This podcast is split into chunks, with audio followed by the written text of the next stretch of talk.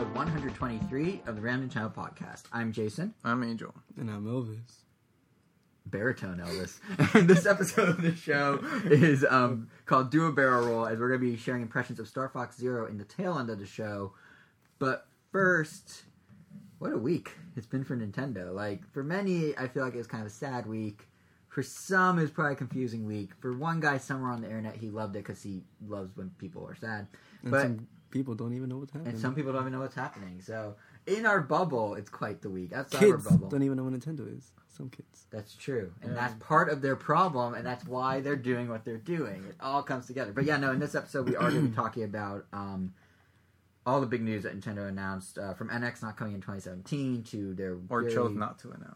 Or, yeah, exactly. To um, like E3 plans being not what you would expect. So we're going to spend a lot of the episode trying to make sense of it all and discuss all those things um, about why Nintendo's making these decisions. So that's up front, and then we're also going to talk about the financial report and some third-party game news, and kind of look at what worked for Nintendo in the past through that financial report. So use those timestamps on the blog post for this episode because there's a lot of news that we're intertwining throughout. But to start things off, I'm just going to say it: the dream is dead. We are not getting the NX in 2016. Um, originally, it was buried on like the fifth page of their financial report that oh yeah, NX comes out globally in 2017 in March 2017, and now they've since confirmed it multiple times. So they're just barely making it under uh, the cutoff they gave themselves of getting it out in the 2017 fiscal year. Like literally, it comes out in March, and the fiscal year ends in March. So they're going right up against the wire. Um, and when it does officially come out in March, well, we Right still up don't know what's going to the happen. What? Right up against the wire. They are basically, yeah. Never heard that one. Yeah, see, you, you, you get to learn a new expression every time. I, this podcast doubles for you, Elvis, as uh, Mr. Rogers' Neighborhood, essentially, where you get to learn new things every single time. but uh, So do you usually get this caliber type of announcements from those I guess what do you call financial meetings? we have they announced the 3DS at something like this, I believe. They announced they've Like announced it, formally announced the 3DS? Like uh, uh, they announced they'd show it at E3. Like they Oh, said, we're making okay. a 3D Alright. system. They've done. They announced the DSi XL at a summer version of their financial briefing, like two weeks after. what E3. about game delays? Uh, yeah, they've sometimes slipped those in there. But this one's weird because it was like a perfect storm of everything. Because they said like NX is coming March 2017. They didn't tell us anything about what the NX will be. All they said is that the hardware, the unique feature, the price, all that's going to be announced at a separate event later this year that is not E3. And uh, Direct? pro- I'm guessing it has to be bigger than a direct. I Space think World? either they're gonna bring back Space World or they're gonna do something like what PS4 did when it came out, where it was like a whole separate event. Because now that everyone's on the internet, they realize they don't necessarily need E3 as much. They can have their own day in the sun. So Nintendo's probably gonna do that and get extra attention that way instead of getting clobbered during E3, which I assume is the logic. But we don't know anything about the NX, and we won't at E3. The only thing we're gonna learn at E3 is um, what's up with the new Zelda. Because that, which they also confirmed is now coming to NX and Wii U, will be at E3 and will be only thing at E3, which is weird. Uh, so I guess to start, have you guys seen? They released one piece of artwork for Zelda. Have you guys seen this artwork? Yes. I don't think so. No, it's with just- Link with the bow and It's arrow. like- Oh, it's- that yeah, one. it's like they screen cut the last image of the trailer or something. yeah, but what's Oh, interesting, that- but it's, it's hand That drawn was now. new. It's new, but what's interesting about it is that he has something on his hip, and I don't know what it is. It's like it looks either like a book or like some sort of like weird Game Boy or something.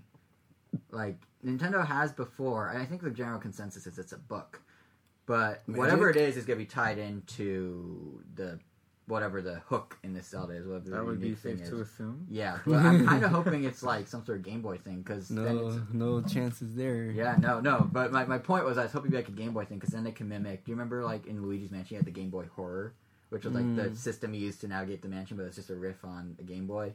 Well, if they have the whole map system with Zelda and they have all that secondary stuff using the gamepad or whatever the NX has, presumably this book thing will be the in-game version of that. So it'd be kind of cool if it's a little self-referential like handheld unit, but we'll see, we'll see.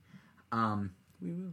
yeah, thank you, thank you for that. But yeah, no, beyond beyond what Link is wearing or what's on his belt, uh, there's certainly a lot to digest. I mean, what I just said, I rattled through the big things. You know, NX in 2017, nothing, uh, nothing really at E3 except Zelda. Zelda's on X and Wii U, also delayed to 2017 in order to accommodate the NX launch.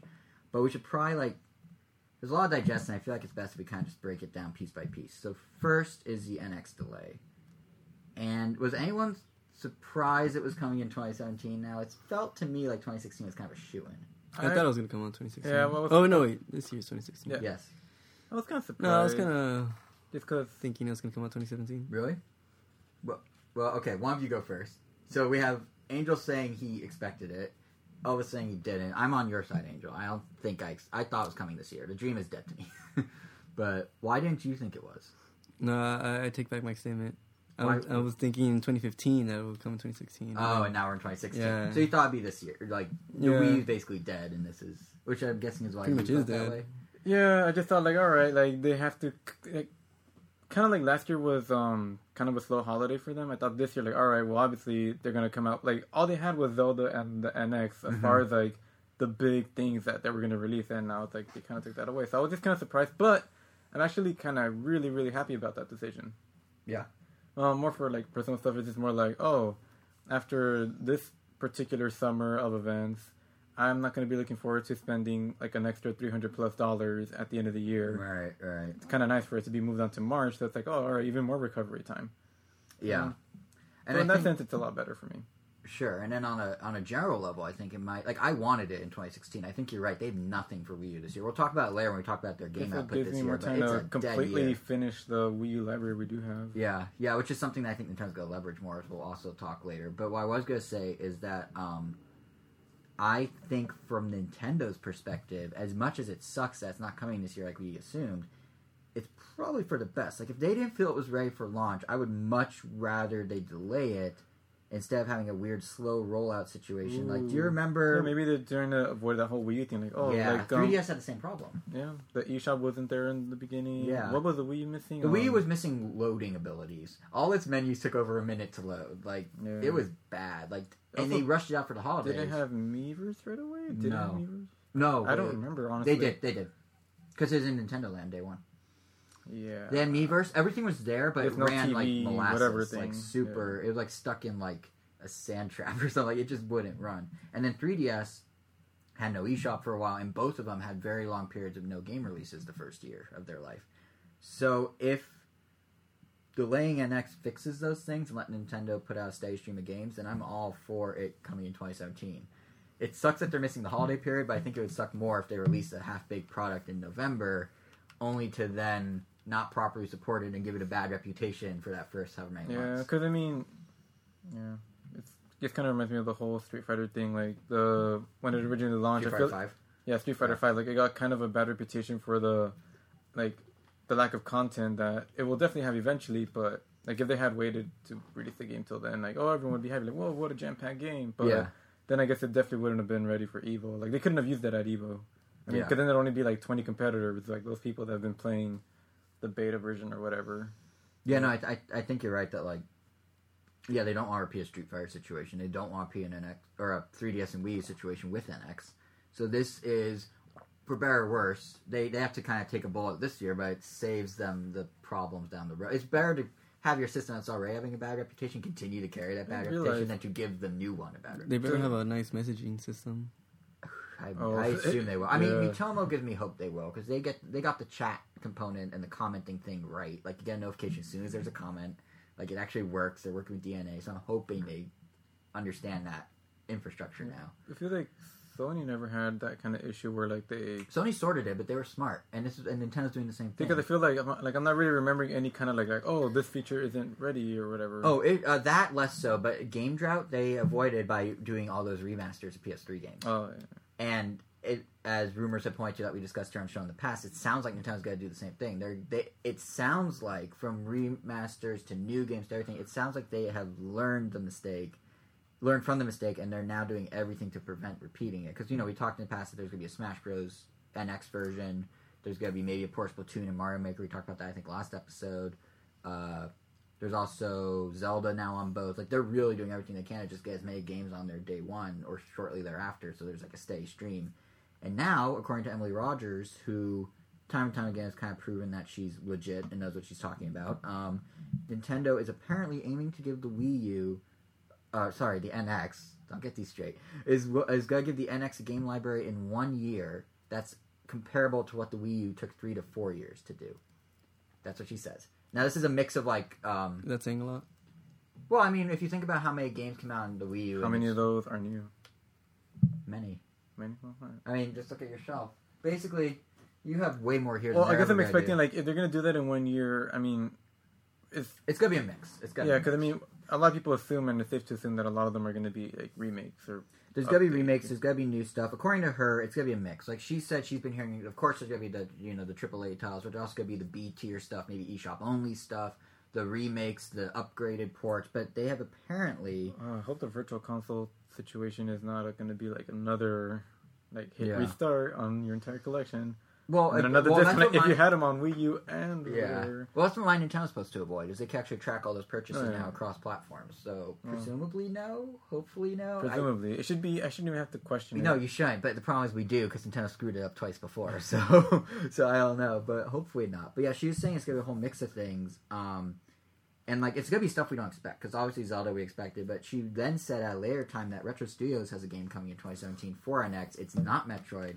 It's not Donkey Kong. It's gonna be a new IP from what she's been hearing, and it will be out in that first year. So- they're on a streak with Splatoon.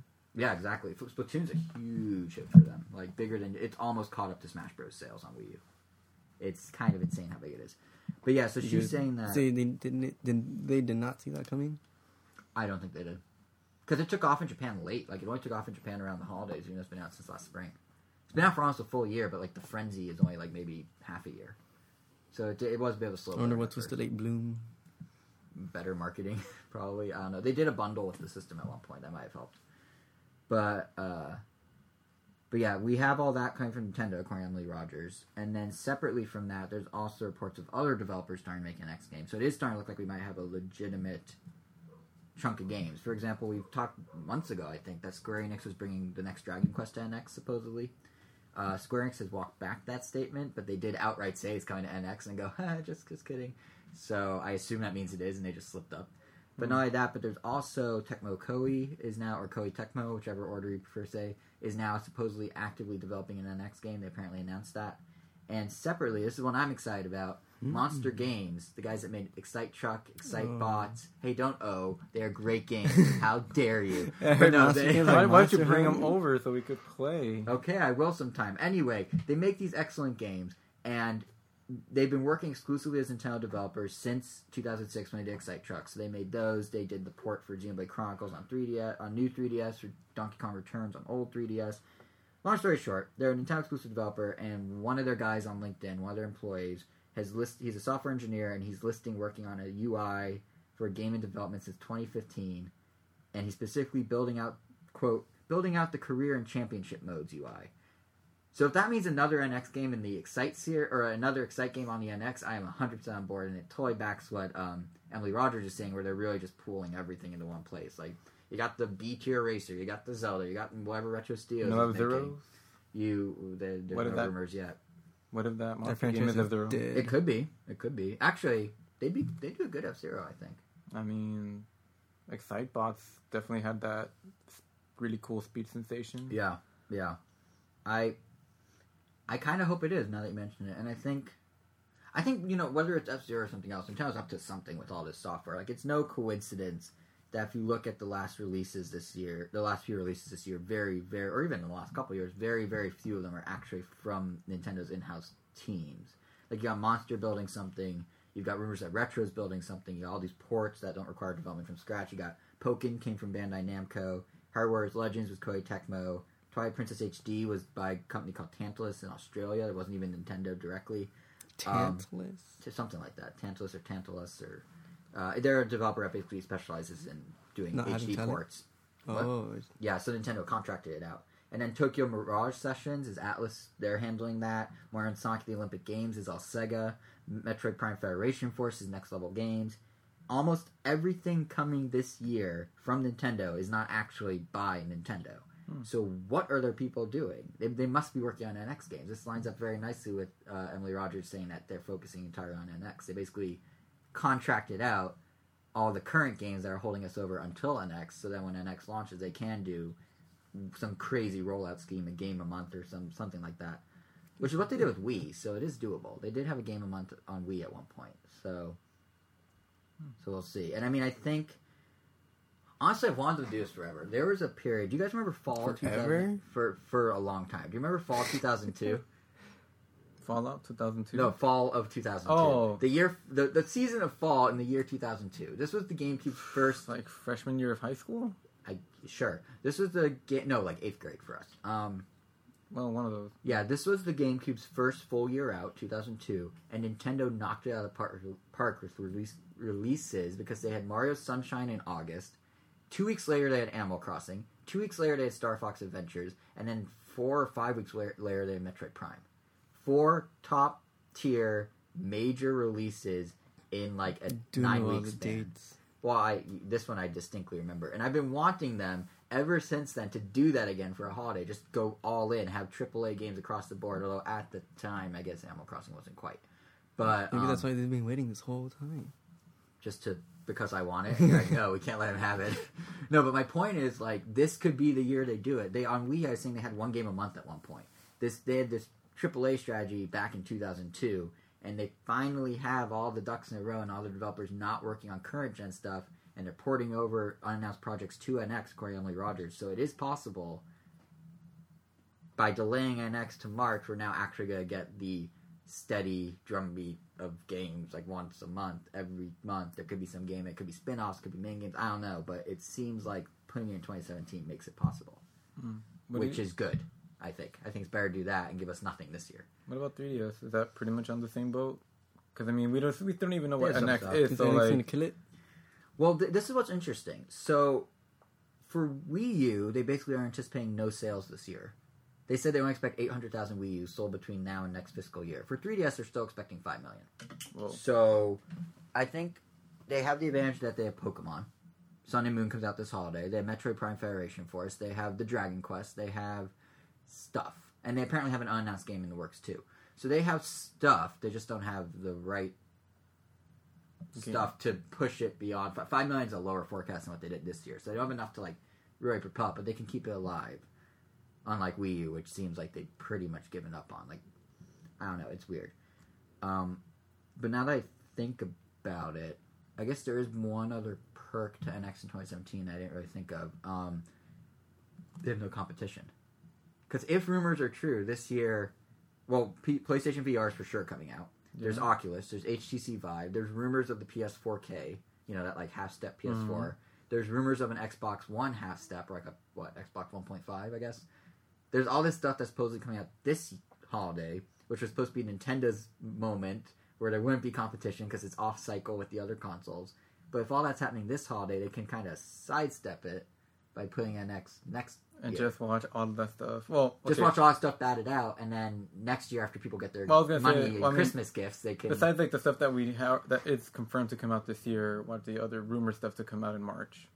I doubt that. Uh, no, I seriously Hmm. doubt that. No one releases a console uh, out of the holiday season, which is why it's super weird that Nintendo is. But, but yeah. So to me, at least, and I don't know if you guys agree, but to me, at least, the NX in 2017, in 2017 makes sense and is pretty reasonable based on the fact that they want all those games lined up. They want to avoid competition. My one big concern, though, and we kind of touched on this, is that what does that mean for the rest of Nintendo this year? NX is like that's 2017, but what about all the people on Wii U's? What about all the people on 3DS's? What are we doing You this just have to hold out. What? You just have to hold out. I guess, but it's weird because like there's Pokemon, and I you know I route off the 3DS games for for Wii U they have nothing basically. Um, Paper Mario Color Splash, Bro.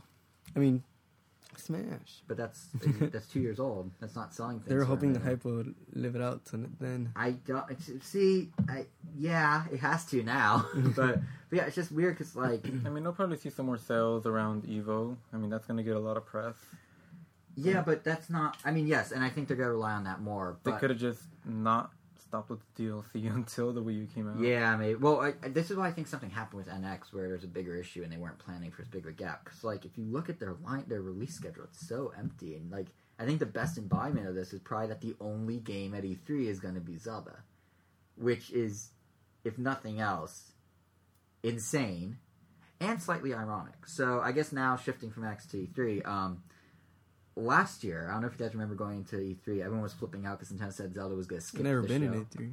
Huh? I've never been in. No, E3. but last year during E3. Oh. You're taking me very literally today. no, last year during E3, remember like going into the show, everyone's like, Nintendo's like, we're not gonna have Zelda, and everyone's like, what? What? How could you not have Zelda? Nintendo's your big game. I feel like, ironically, now they've kind of gone, oh, you wanted Zelda? Fine. Here is Zelda down and nothing else. They're now repeating the Zelda thing with NX. Like, you want NX at E3, it won't be there. But you did want Zelda, and here it is. And then next year itself. they'll have a little bit of both, and it'll be the most successful fiscal year Ever. Yeah. Like his ever. thinking. What's Ever. the most successful year Nintendo has gone? I have no idea. Uh, the Wii years. The Wii years. Oh, that's true. I mean, they've sold Yeah. 101 million of those things, so yeah. Hmm. But yeah, it's just kind of funny that they did this whole pivot where it's like, fine, you want Zelda? Here, here's just Zelda. Just are you happy now? But but my my uh my only question is why they have to do this the one year I get to go all three days. This is my first time I get to go all three, and then they don't even have anything there to play. But but no, the the serious issue is um I don't get why they would throw away all the E3 momentum at all. Like E3 is like it's not Uh, just so what they have on the show floor. So like the the treehouse is gonna be playing like pretty much Zelda the whole time. see, I don't know. They're gonna beat the whole game because that's all That's they the have year to the treehouse dies. That's yeah, that's just how that, that's why Eric Peterson left the treehouse a few weeks. ago. No, I don't know, We but saw um, it coming. yeah, he did. No, but it's just weird because like Good job, Eric. if you if you think about the momentum that Nintendo has at E3, they do they start like the weekend before with you know the Smash tournament, the World Championships. Then they have the Direct where they announce a bunch of stuff. Then they have everything on the show floor, so the press is covering it while they simultaneously do Treehouse Live and cover it themselves. Then like the next day, you can go to Best Buy and go play all the, a few of the games for yourself. Then at the end of the week, they have even more Treehouse stuff that kind of wraps all nicely in a bow. And why would they give that all up? They nailed the like multifaceted E3 approach, and now they're just like, yeah, that was great, but how about just some Zelda, you guys? Like, it's just weird. like, I don't know. So for a second, you don't think that this is all like one big lie, and they're actually is. No, it's be... not a lie. There's no way they would do that. That's that's misleading to their investors. They were saying in the financial You don't think like last to minute? investors, you don't think it's last? only You that. don't think last minute they're gonna be like, well, you know what? Here is um, Paper Mario, Color Splash. yeah, Color Splash. I don't know why they're not doing that. I mean- like it doesn't make the only thing I could think of is something happened with the NX. There was probably gonna be some sort of blowout for the NX. I don't know what, but then something went wrong with its development. Be it the games are delayed or there's development snags. Maybe they're having issues with the chips being used, and that prevented their whatever they were planning to not happen. Their steady release plan maybe didn't work for the games like we were talking about, or there was a component issue, or whatever it is. They had to pull the NX, and they don't have enough time to build in a month entire demos just for E3 of all the other games. Like they're like, fine, we'll do Zelda and NX. That's our E3. But then, you, if you don't have NX, you only have Zelda. Because the weird thing about E3 that you don't think about is it takes a lot of time to build those E3 demos. They basically have to build a I full self. Do you every night when you go to sleep? No, I said I long- don't think Oh, about thought it. I said was agreeing with you. like- yeah, but no, it really does because you you're basically building a little mini game. You have to take every component of the game, cram it in, polish it up, and make this little 15, 20 minute thing that feels like a finished product for a game that is nowhere near finished. So that's a good couple months of dev work, I'd imagine. So if they just decided, let's say the week before they announced all this stuff, like two weeks ago, we're not going to have any NX games, we're not going to have any NX, they can't necessarily go to intelligent systems and say, we need uh, Color Splash in four weeks. Like, we need a fully functional, fully finished demo of Color Splash in four No, weeks. unless they're like, you know what? Uh, oh no, wait, no, I guess that can't really work. I was gonna say like, what if um they have all this space? Because I mean, I was looking at the someone posted up a picture of the E3 floor plans, yeah. And Nintendo has like a ton of space. Yeah, that's what I'm thinking. so like, so it's like, well, maybe they could invite some of the third parties that have Wii U games. Oh, just bring your Wii U games here. so they'd have like two people. like that's for they could see. This is what I understand. Is why don't they at least get the indie guys? They could just have indie games, or they could have already released games. Maybe that won't get much attention, but at least they're there. But like, I think whatever is going on at Nintendo is almost like a perfect storm that caused this. Like, there's probably something wrong with the NX. There was uh, they have their current console that's not doing well. Their current handheld's kind of on the downward trend. They have their president passing away a year ago. They have a corporate restructuring. They're trying to launch on mobile. They have all this going on at once, and something's gonna slip. You can't juggle all that perfectly when you're a company as small as Nintendo. Hmm. So I imagine something went wrong. Company's not small. Huh? It's small by comparison to most tech companies. Um, I guess if I ever had a company, he's a big guy. Yeah, yeah. no, but no, but I to almost play devil's advocate though. Like maybe this was intentional. Maybe they didn't have to pull out an X at the last minute because I can make sense of it being intentional too. Like, not I, I I guess I can make sense of it. I mean, And we it's just so weird to me like maybe they well let me back up maybe what were you gonna say no, no, no, it's just like it, it just would have been nice, or if we lived in a world where the Wii U wasn't bombing the way it was, because then like Yeah. none of this would have been like a thing yeah, it's just but but then on the flip Yeah. side maybe i was being too hard on nintendo's perfect storm maybe they purposely from the start didn't want to have the nx i mean we talked about a little bit ago like they could do their own event like the ps4 does and the ma- ma- the fact of the matter is e3 is becoming less and less relevant every single year Hmm. activision's not there this year Disney's not there this year. EA is doing something across the street instead of being there, like simultaneously, like a public EA. Oh, They're doing nobody a public EA, facing though. thing, yeah. But either way, they're not there either. So maybe I hope to get Nintendo's in seeing this. face being in the public. What? I hope to get punched in the face being in the public. EA is a company, like someone just goes and punches the sign in the middle. Well, like, they, the face. representatives, they're gonna Yeah. be Well, why would they get punched in the face? They're just doing their job. But but no, I think I'm starting to think Mhm. maybe it was intentional. Maybe they never planned to show an X, and the Zelda thing's another issue. But maybe they never planned to show an X at all because why they have proven with directs, and they've seen it happen with Apple and all those other companies that announce stuff, and with Sony with the PS4 event. You can make headlines whenever you want. You can have a day that's like NX Day, and you will dominate every tech yeah. site. And honestly, like everything's gonna be getting so much press. Like it, It's gonna get buried. I, I mean, like for I mean for fans, like we just want to see it there because that's like where we get all the. Well, I mean, I guess we would get the the fanfare anyway if Nintendo did their own event, but I guess it just feels like a like a holiday of sorts. yeah. But yeah, no, you're right. I mean, it definitely makes as much sense, if not more, to just do their own Own events. Yeah, So I I guess guess for any company for that. Yeah, matter. yeah, and I think that's why we're seeing E3 get less relevant every year because E3 was like this great thing in the '90s and early 2000s Do you think- didn't have easy internet, so it's just like, oh, it's this one week where everyone goes and learns about the games and disperses Do you like, information. It was more of a Event. event. It had to be because that's the only place you could go and learn. Do you think in the things. next within the next five years, um, E3 will be Yes. no more, and this, digital. and E3 is it's, gonna die? and this is going to be like spread out events throughout the year, like oh, let's Yep. go to a Nintendo thing. I think what's going to happen is E3 is having their CES moment. CES used to be the premier technology, gadget, everything show. Period. Mhm. Everyone was there.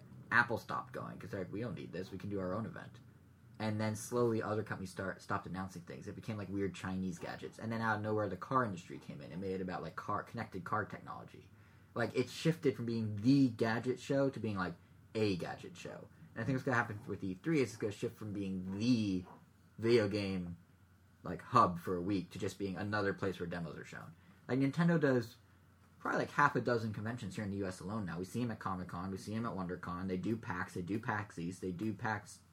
No, Is there, is there another PAX? They I think there's three PAXs. they do Comic Con New York. They Do do Comic Con New York. Yeah. They are at like seven conventions a year, and as we learned when we were at WonderCon, as we discussed in the previous episode, they brought unreleased stuff that no one's played before. They had the first demos of Metroid Prime Federation Force there. They didn't wait to E3. They don't have to wait for E3. At um, PAX East, they brought Kirby Robo Baba Baba Baba Bot for the first time, and they That's not what it's called. it, Planet it's, Robobot. Plan- it's Planet Robobot. Planet Yeah. Robo. Robobot. Oh. Robobot, but Sponge is called Robobot Robobot.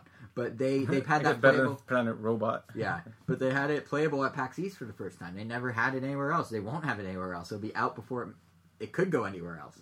So they, I think Nintendo's already starting to wean off E3, and I wouldn't be surprised if they just, depending on how Zelda goes, I wouldn't be surprised if they just don't show up next year. Hmm. So It's harsh. yeah, but I mean that's just the reality. Like, there's no reason for E3. Didn't they would have an event like a week before E E3? That'd be fun. That's what Apple used to do with CES. They used to have iPhone announcements simultaneously, but in San Francisco, or like leading into CES or right after CES. So like CES would be going on, and all tech journals would be in Vegas, and Apple would be like, "Hey guys, ignore all those companies. Come to our press event Didn't right they now." move to right before E3? Or I remember at some point they, they, do kinda- WWDC before E3, but the iPhone unveiling in 2007 was like the Monday of CES. So they basically forced the tech industry to pick where they want to go. Either Wow. you could go listen to 20 other companies, or you could come listen to us because they're that powerful. But but yeah, so at least on the E3 relevancy thing, that explains why NX might not be there, and I can see why that's intentional, and I I get it. Like okay, that makes sense. But why? Why would Nintendo not bring any other games but Zelda? That makes no sense to me. They're gonna have like It's gonna be a surprise unreleased game that they never announced. See, they can't do that. secrets. They can't say they can't do that for one simple reason. They told their investors that they are only going to demo Zelda. They can't lie to their investors. That, What if they're just Cause like problem. trust us, homies? But they didn't. if they said what they could have said, is we'll have Zelda and other surprises, or we'll be showing Zelda and other things, or Zelda will be a prominent part of our booth. And we But in turn would have known that they would have had surprises. What? And we in turn would have known that they would have surprises. Yeah, but you can say that. Or you can even say Zelda will be the primary focus, but instead they said the word only. They said it's the only demo, which in theory means they could have a, a sizzle reel running in the corner that has like ten unannounced games, or maybe they'll have Treehouse. Or are they going to transform their whole booth area into like a mini Hyrule Field? That's what I'm kind of hoping. Have like a Like- little stable where you could like pet a horse that looks like a pony, Quite ride it. frankly, Little pony rides. quite frankly, if they're going the route with E3 of we're only having Zelda, it better be like I'm walking into Disneyland. they have so much space, and they're promising complete they kind of did immersion. with Nintendo Land. They did. Sort They, uh, less They had the that. archers, Twilight but- Princess, you had to walk through a fake dungeon to play the demo. It even had like the fake water on the floor that you you know where you step on the water like in a mall and it like animates based on where your feet your feet go. Mhm. They had that um, on the floor at their like Zelda thing. You're like walking through corridors to get to the demo. So if they do that, if it's like a fun house, I'm on board. Like a Hyrule fun house, I'm on board. But but it won't be realistically. You Um, don't think so? No. maybe it will be. I don't know. But I just don't get why. I mean, at, at, at least on the at, at least on the upside, at least as a as a soon to be E3 attendee, um, that means that you're going to be waiting in line less time, presumably, because they True. could have that many more demos. and there'll be less to play. So, Well, but maybe the demo could be lengthier. I don't know. I Yeah. mean, we don't know. We don't know. I think it is gonna be like a forty minute demo. VR Zelda. See, that would be neat, but they're saying they're only showing. This is the weirder part. They're only showing the Wii U version of Zelda because they haven't revealed the NX yet, which makes sense. But like, so hey guys, we're gonna show you the inferior Zelda that's coming out simultaneously with the console we won't show you. Enjoy. What if they let you play the NX version, but they have it like covered with a cloth? But but it has a different controller. Oh well, they're like, oh, it's compatible with uh, Wii U Pro controller, so here, use this. That would be interesting. That'd be extremely interesting.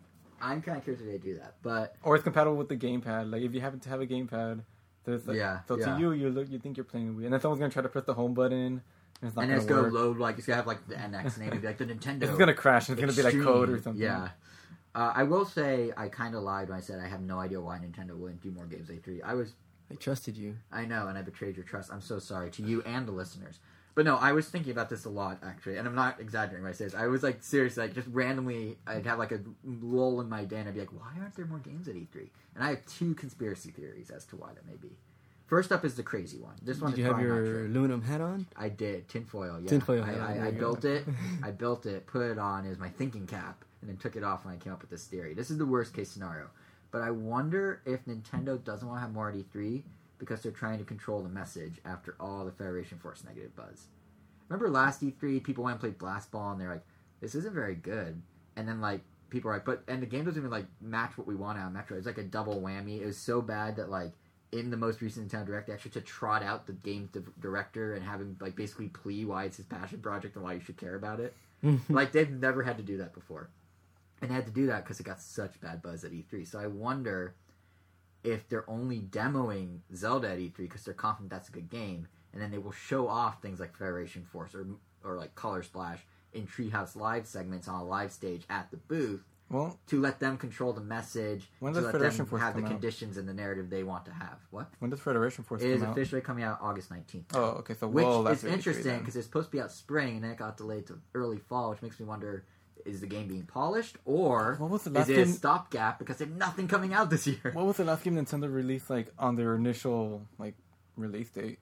Not Uh, major there's games. been some. because I feel like some. every major game has gotten delayed. no, there's been some. Mario Kart 8. Star Fox got Mario delayed. Kart 8. Really? Yeah.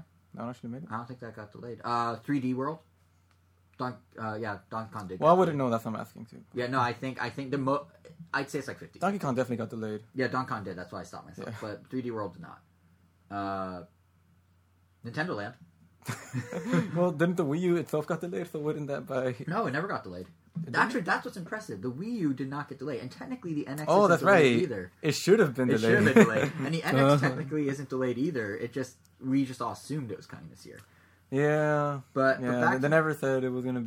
It was gonna be at E3. They never said any of that. no, they didn't Yeah. say a word. We just thought it. We just thought it was like a Well, guarantee. When you the- look at yeah. their release schedule, it is a guarantee because there's a giant gaping hole in their release schedule the size of whatever the NX is. But I mean, we're we're not businessmen. We don't.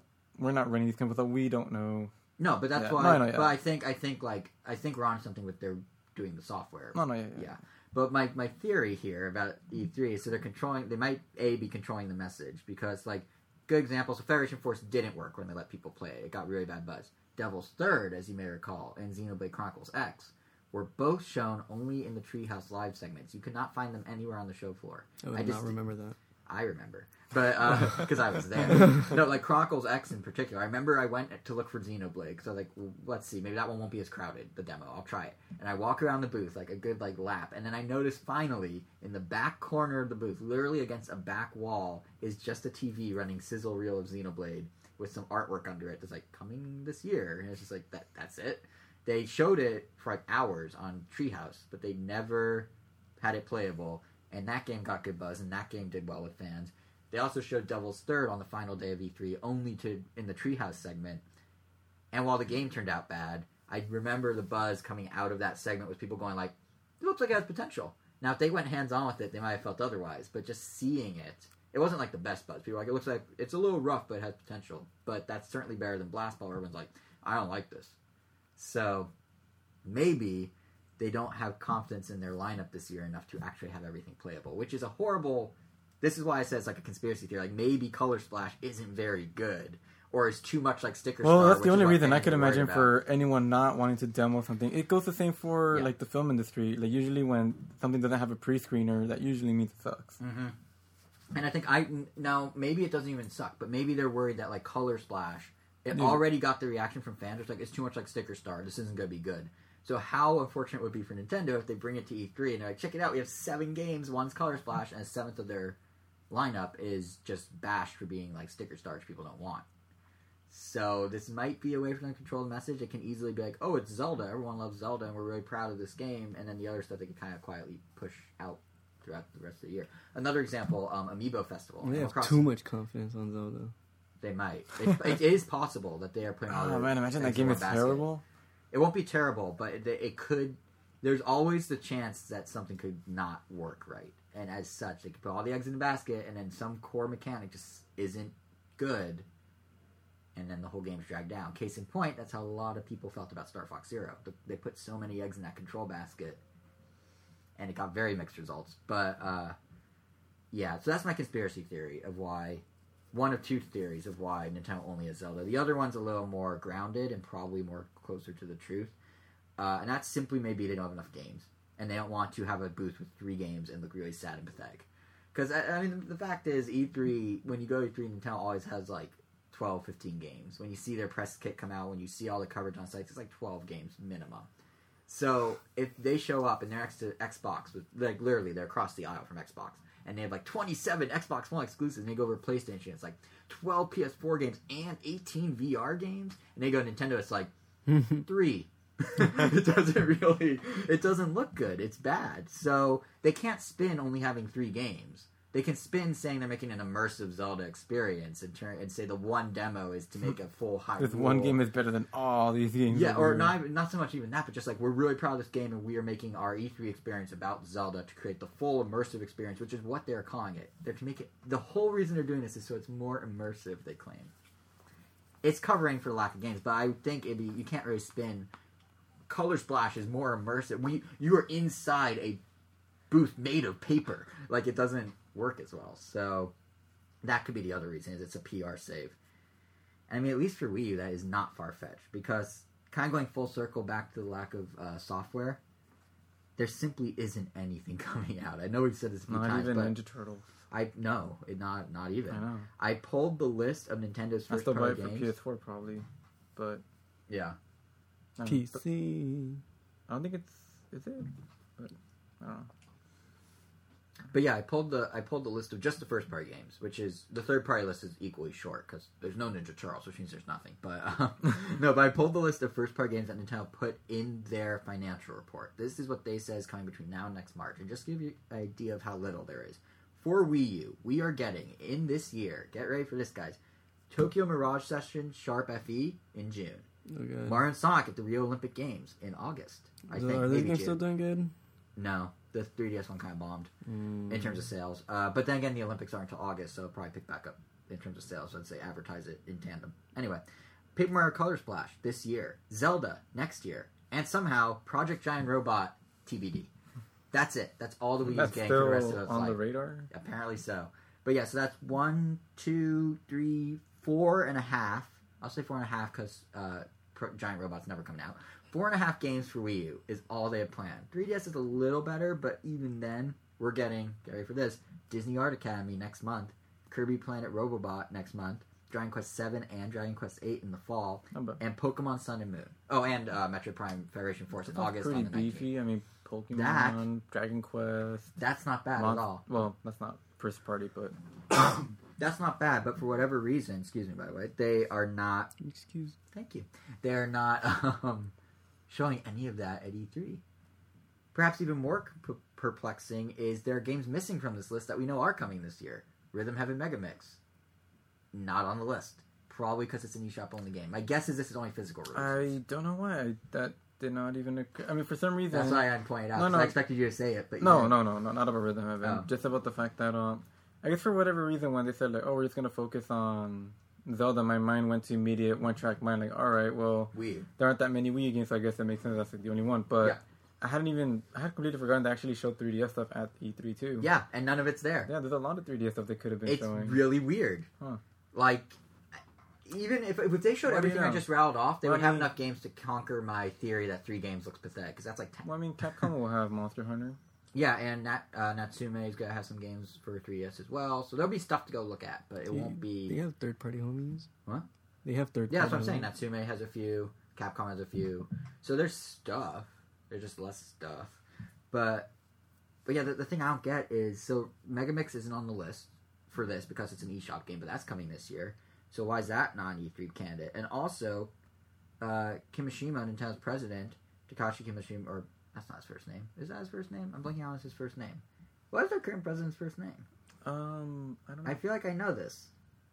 This is gonna drive me Not crazy. Iwata. No, not anymore. That's fine. I'm right.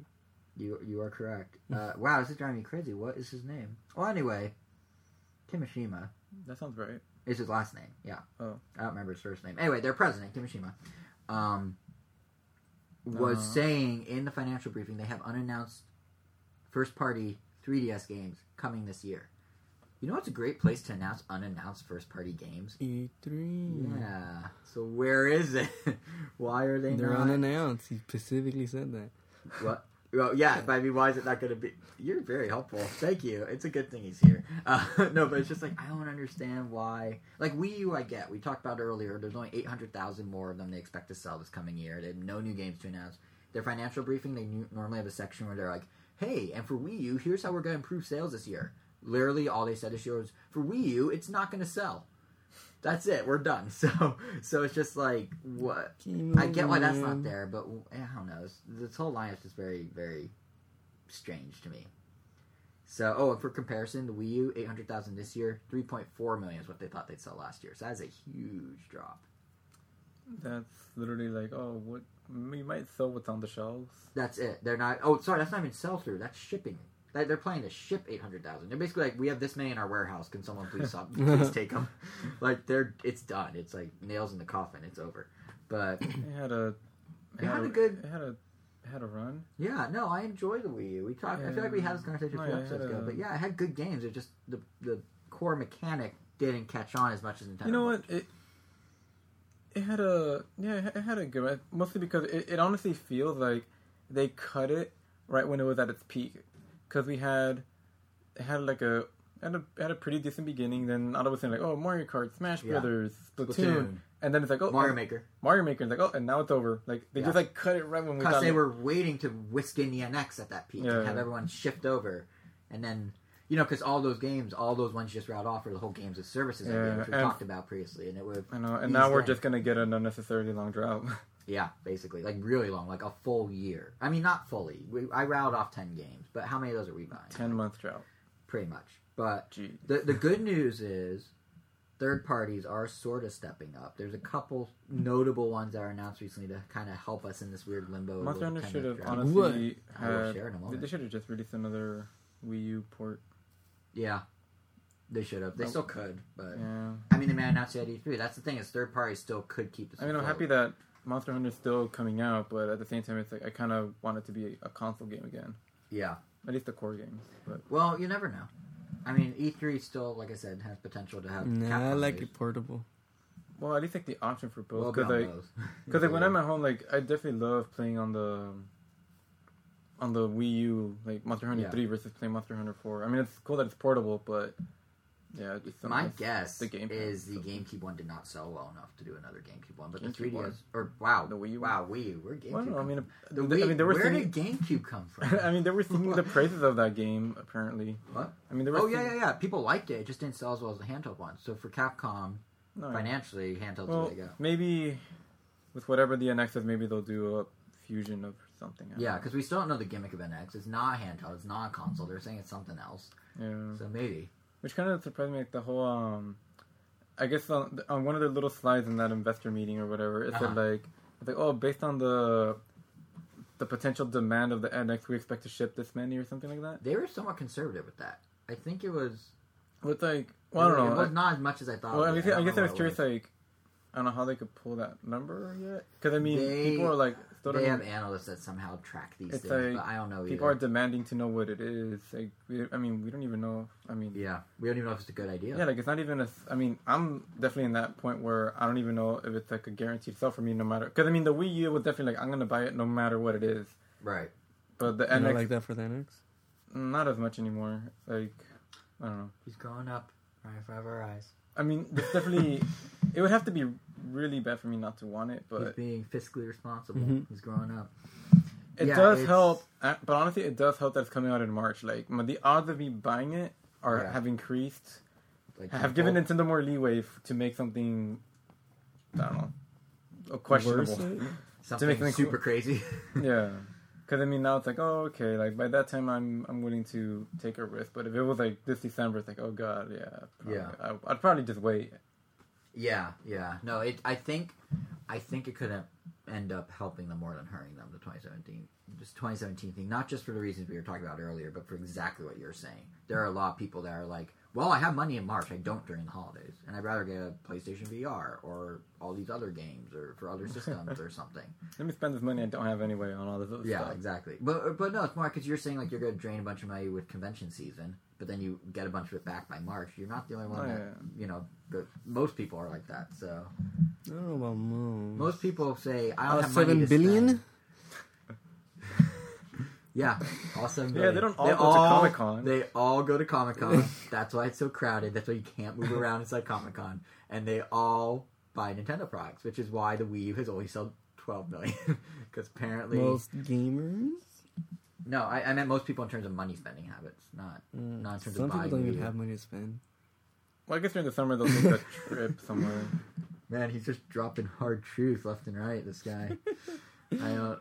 You're like our fact checker in real time. It's pretty good. It's like when there's a debate, like a presidential debate, and they have the little like afterwards they have like Polyfacts or one of those sites and like CNN never seen chat. oh, Well, they do this thing where in a debate, say whatever you want. So candidates lie, and then after the debate, they have all this Mm. analysis of what were they lying about, what's true, what's false. You're doing that in real time. You're like fact checking 2.0. So for debates, I should only tune in on the polychecks. Uh, you should no, because usually it's the feistiness of the debate that's more entertaining than the actual facts. But you don't want the entertainment. You want what our how our country's gonna change. I know, I know. I'm the problem with America. It's okay. Thank you. If he forgives me, I'm sure the other 350 million will as well. but um, yeah. So to kind of rein this back in a little, uh, I was gonna say that. So we know what Nintendo's coming out with this year, which is not much, but there are some third-party games that are at least gonna. They're kind of stepping up in terms of making more meaty experiences that will kind of hold us over. So I thought we talked about a few of the announcements from last. And by few us weeks. you mean us as in Nintendo fans, Yeah. not us personally. Yeah, but I That's I was thought, I thinking. thought what? I was thinking that personally. Oh well, I'm sorry. well, I guess Uh, we'll see how many of these games we're actually going to buy. Well, yeah, but the reason I'm bringing these up is because like this first one I wanted to mention, which is the new Shin Megami Tensei, uh, Shin Megami Tensei 4 Apocalypse. To us, we don't play very many of these, but to the person who bought a 3DS for the crazy onslaught of JRPGs this Very year, many. What? Oh no, I'm trying to remember. Oh, yeah, I was trying to remember how many we played like between us. I've played the Personas, a couple of those on P- on PlayStation, but I've never played Shin Megami Tensei. But anyway, my point is, You neither. all right, but my point I was, think I played the first 30 minutes of the PSP one and then I returned it. well, well, this game's not for you then. But the reason I bring it it up, wasn't bad. It was the reason no. I bring it up is because Nintendo spent the last year. Thirty so, minutes. That's enough for an impression. What? what? Is it 30 minutes? That's enough for an impression. For an impression, yeah. I mean, demos we play at E3 and WonderCon and Comic Con are 15 minutes, so yeah. But um, the reason I brought it up is because Nintendo for the past year has been like cultivating this JRPG fan base on 3DS with Fire Emblem, with Bravely Default in second, with the Dragon Quest, and this. With the Dragon Quest. yeah, they're, they're Sound with like year. Cosby. I and the pudding pops and the yeah, but with, with the dragons and the quests and the Pokemans. But no, they um they, you have to go full Cosby. there is no such thing as a It's a half. Cosby. There's no half Cosby. It's co- it's hundred percent or zero percent. you called me Bill Cosby. I have to imitate him. No, you see, Cosby. He's not. He's not a go knob. full Cosby, No, you're right. You're right. but Cosby, Cosby is not a knob that has like a.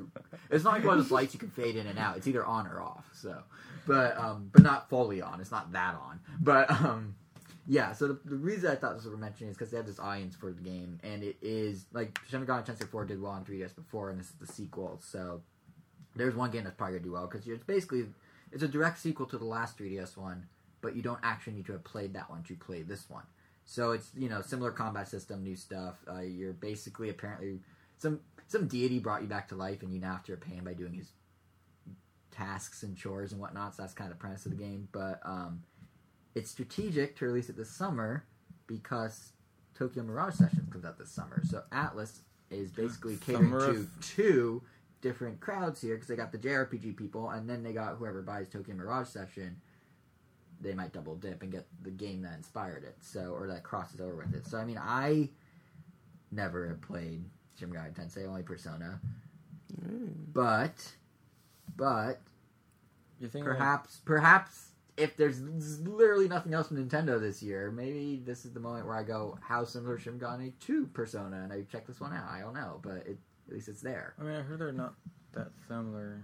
I think the combat systems are different, but the core concept of the split between the real world and the, this demon world is where they share alliances. It's like- I think. Almost all RPGs. I'm sure. well, no, they don't all have a demon world and a real. What? No, like Persona at least. You're like a school Oh, kid, well, I mean, just and like- then you like somehow like open a door and boom, it's like Narnia except evil. And then uh, it said Jesus figures. It's demonic figures. Well, I mean more like, There's no like, like Jesus line. Well, I mean more like, like oh, it's a human world. Oh, but there's also monsters in it. But it's not that. It's like two worlds that somehow bash into each other. It's not like Pokemon where it's like a world with monsters. It's a world and then a monster world. That point being, point being, Persona's fun. So I don't know, and I'm sure someone is listening to this and like, you know nothing about Persona and Shin Megami Tensei. I'm gonna write you an angry letter, and I encourage you to do so, person, because I know I don't know what I'm talking about fully. But the No point one is, does. The point is that uh, about those franchises. yeah, Not yeah. you every time. What? N- about those franchises. Not you not knowing what you're talking about all the time. Yeah. I don't know if you're insulting me or not. I can't tell. No, no. no, I was kidding. I was Um, insulting Persona. yes. Yeah. Oh, yeah. No one knows about the games. Period. Yeah. No one can get it. I get it. Uh, let me explain that joke a little better and drain all the humor, suck it right out. But um, you are the sucker. I am not. I am not. Anyway, uh, yeah. So the point is, this is a pretty big release for Nintendo to get at a time that they need it. So that that's a plus. And it also, to go on a tangent that's not about sucking, um, Tokyo Mirage Sessions. It, it's kind of the sister game to this. It's probably worth mentioning just really quickly that um, What's the brother? what What's the brother game? Tokyo Mirage Sessions. No, it's a sister game. There is no brother. game. there is no brother. Is, game. is a term like that ever used for anything? Like, oh, this is the brother. Because I mean, there's always we always hear the sister. What about the brother? Yeah, like is, is that a thing? You know what? The English language is sexist against men that are siblings. I'm sorry. I don't know. I never really thought about it. Uh, just a honest Somebody It's, a, question. it's a very good thing to think about. Yeah, I'm gonna ponder it a lot tonight. Would we be wrong if we start saying the brother? the brother the- game. I mean, sister. I feel like it would have some.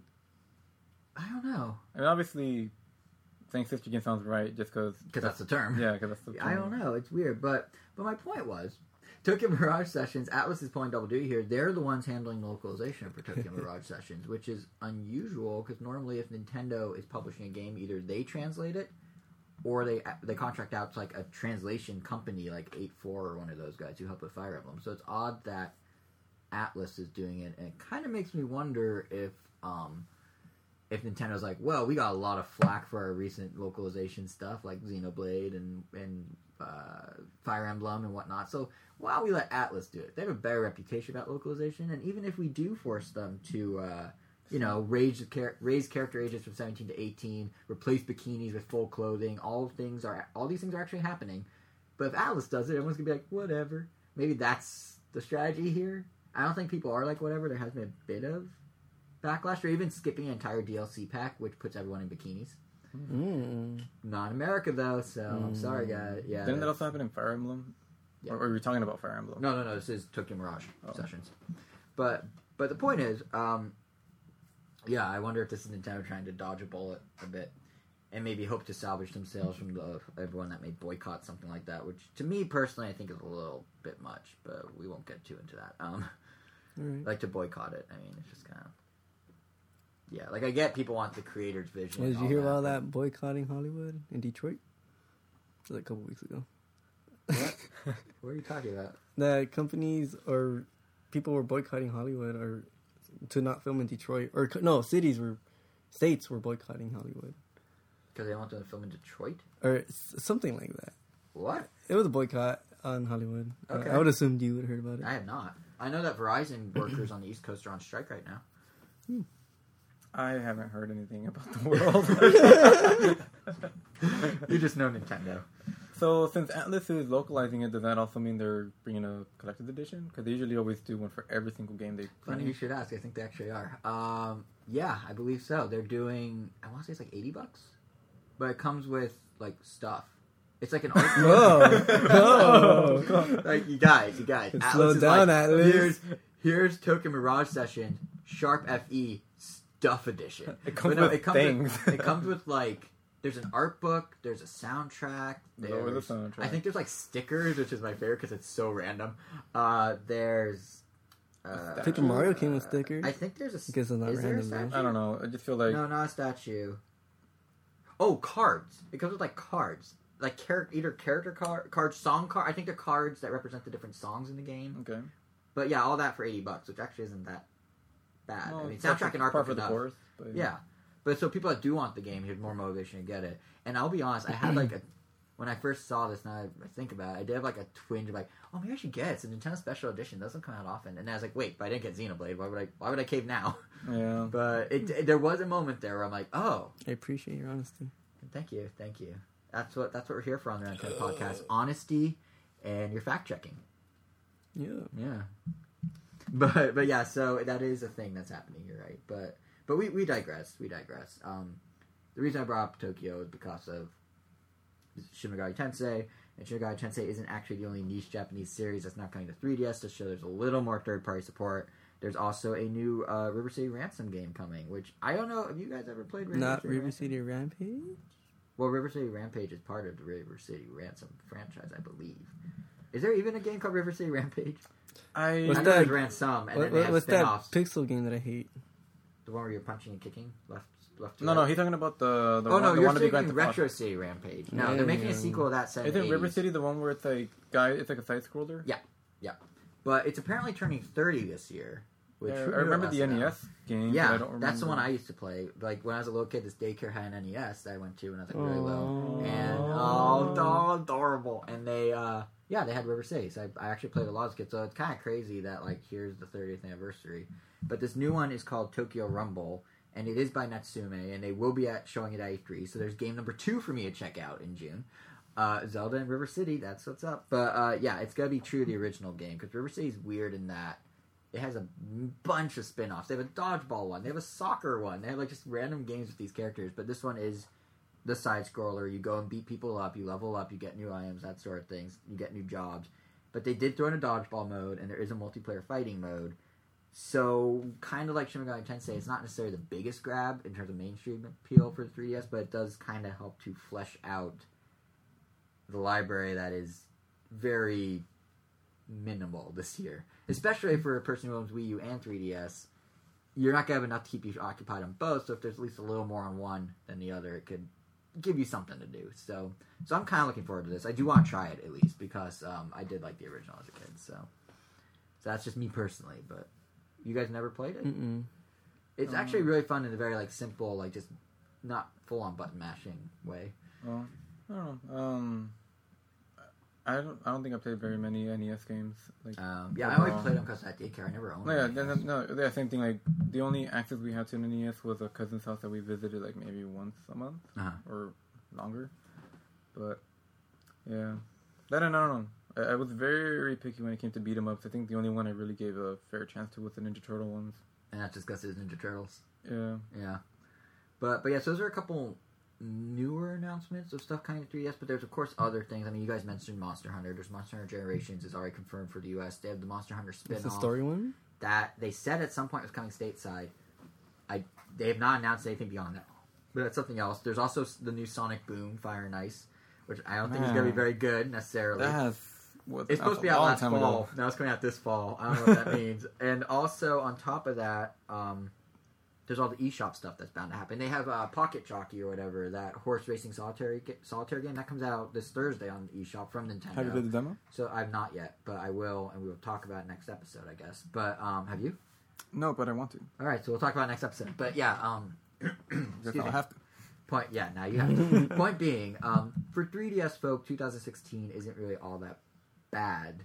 So if the fans are covered in terms of games, at least a little more so than an, you know half an hour ago when we were saying what's their play. Now we know there is stuff to play Well, on 3DS. on 3DS, but yeah, so if fans are covered at least in that regard.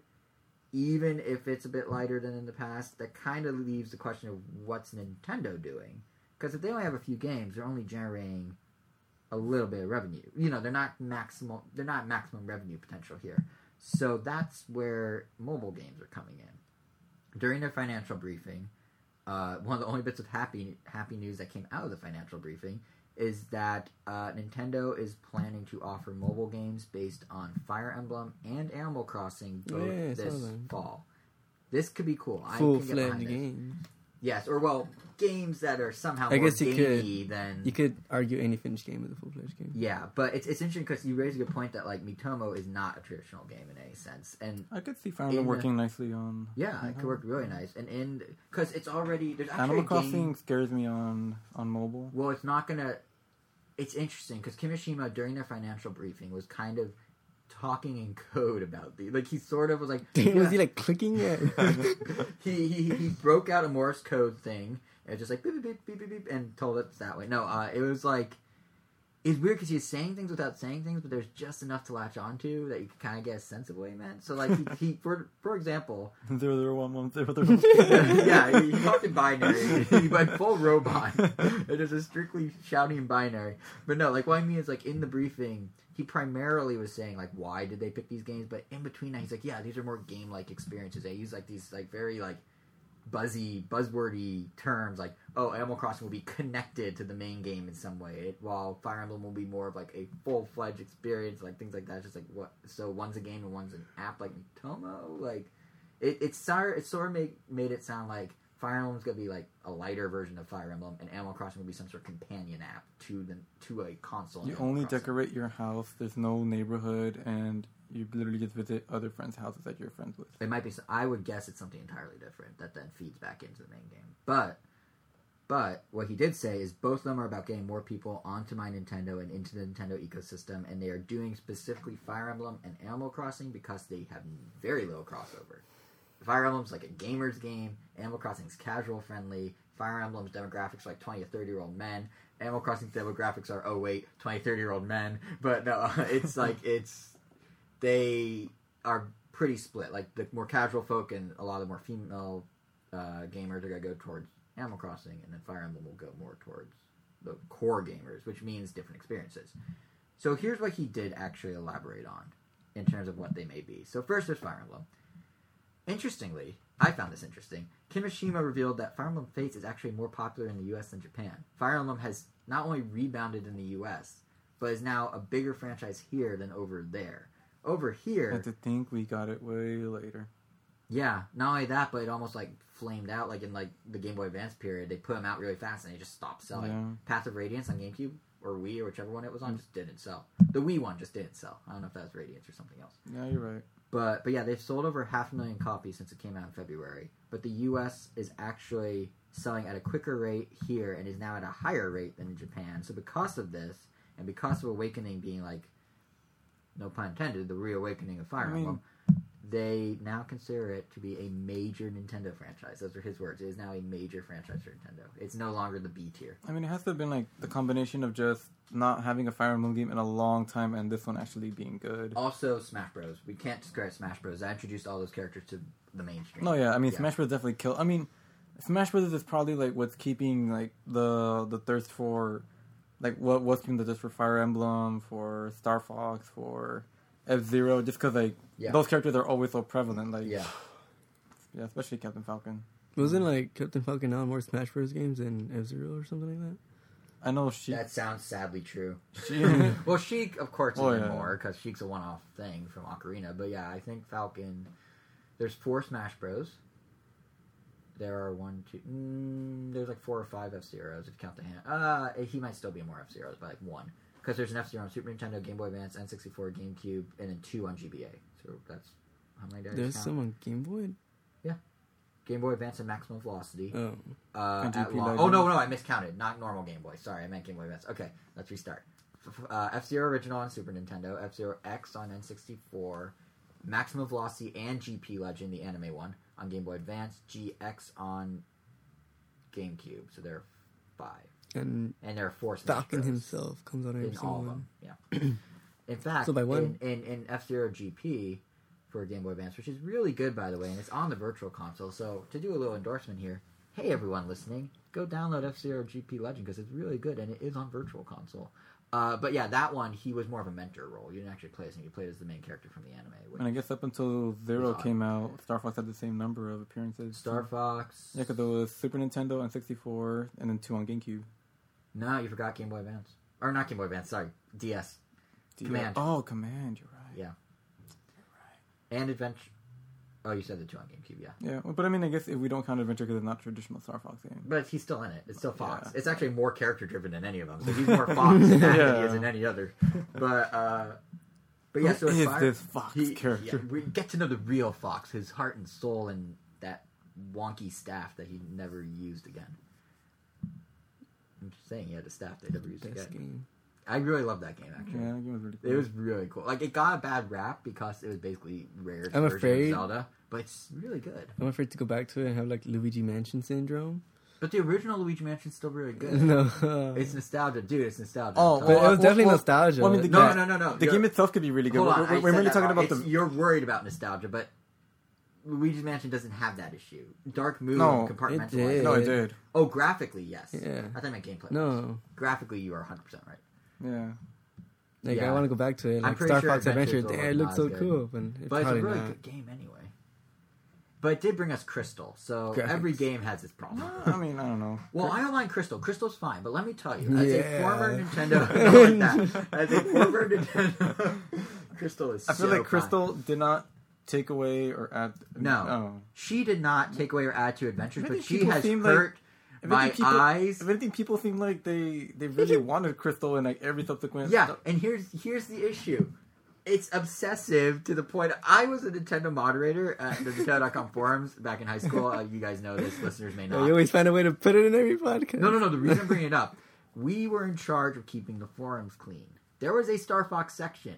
If you go to said Star Fox section back in the day, about three out of ten threads, every page was gonna be way too sexualized fan art of Crystal, like way too sexualized, like clothing optional. Like it was, it was. So I had to go through so many of those and remove them and just be like looking at all this ridiculous I like love my job. like, no, that's the thing I did not like. Even though they sent me a Game Boy Micro and I don't even have to go to No No website No No website. because you were in high school. I don't know I- what you okay, would. yeah, I'm not. I'm not five in high school. That's a no no website. No, but uh, yeah, it was. It was an experience that has stuck with me, and will continue to stick with me, and it makes me question everything involving Crystal ever. But but no, she's fine in the games. Like as a Mm. character, she's she's a good character. But Yeah, she came on a command and assault. Yeah, and she and I have no issue with her in either. I was about to say fine again, but I have no issue. I am cool with her being in the games. It's just when the fandom latched onto her in very physically driven ways, I was like, hmm, yeah, maybe not. I mean, when you give them burst giving hips, the fans That's go crazy. yeah, well, well, there's also that pose from Assault where she's like You know what I'm talking. It's one where I she's holding her gun next to her, and she's like, she's leaning on one arm, and has her legs crossed, and is resting on her leg. It's very like model pose. Speaking It's- of poses, did you keep? Did you see that whole Overwatch thing? yeah, with the the Tracer character, the, the butt taunt, basically, or not the butt taunt, the, the butt pose, the cami yeah. pose, I guess. yeah, yeah. Yeah. Well, that's the world we're in now. For for I mean, It would have been funny if like they made that pose like the statue for the collected edition. That'd have been great. I mean, that would have stuck for the people that genuinely didn't like it because they have a point. The gaming population is literally 50-50 now, so I, there's no real re- need to sexualize the female characters because That wasn't even the wanna- issue. It was just sexualizing that specific character. Right? Yeah, because Because she's one of the main characters. Because Like, no, the play- Oh, no, 'cause some- she was of the like main her- characters are 'cause- over sexualized. Uh, Because her like her Oh, personality is like until giggly and Yeah, 'cause they're just- cute. yeah, like what I was saying, like Mm. yeah, one of the characters is supposed to be like Yeah. this voluptuous like Well, get- vixen yeah, character, yeah, yeah. and this one's supposed to be just like a. the normal girl. well, I don't even know what she's supposed to be. Just like Yeah. a people described her as like a like a spunky, not sexy character. Right. Well, yeah, I kind of get to what I was saying, in that like you don't need a But they were like, but then people are like, but they still gave her those like really tight pants. But But you know what? Know Women wear tighter pants than men. It's just what they wear. Like that's not doesn't necessarily have to equal sexiness per se. Like they don't have to turn it into a sex thing. But Hmm. that's a detour. What were we talking about? Fire Emblem. That's what we we're talking about. You know what game is not I don't sexy? remember. Fire Emblem. no, um, actually I take that back. There's all sorts of incest in Fire Emblem. So no, but um, yeah, this has gone there's way enough off the rails. controversy in Fire Emblem with There sure is with incest and and uh, petting people Censorship and and blah, blah, petting blah. people. Yeah, but the point is, I was trying to make about Fire Emblem initially before we got on That's this crazy tangent, I- tangent about it was through Star. It was through Smash Bros. that got us on this tangent. But going It was, back, it, was, it was you saying uh, Crystal, Crystal, yeah. was fine. I know. Yeah. Well, as a existence, she's okay. Yes. Um, well, what I was trying to say is now uh, Fire Emblem's a main IP. Yay! I don't even know where to go from here. No, but uh, there's there is actually a game because you were saying a little bit ago before this craziness, Angel, that you thought Fire Emblem actually worked well on smartphones, and I think you're right. There's a game. I don't know if you've seen it. It's called Warbits. yeah. Do you have it? No. Do you know what I'm talking about? Nope. You liar. Hey, where's your fact checking? Check his facts. You want to check my facts? Check his. I, I laughed. His his yeah was clearly a I trust him as a friend and fellow podcast host to assume he is telling me the truth at all times. Anyway, yeah, this game's called Warbits. It's literally Advanced Wars on your iPhone. It works really well, and I could see Fire Emblem since it is catering to the more gamer crowd, and they're going after people who actually want to play a game, and they're calling it more of a game experience. I could see Fire Emblem basically being the Warbits idea, but Fire Emblem.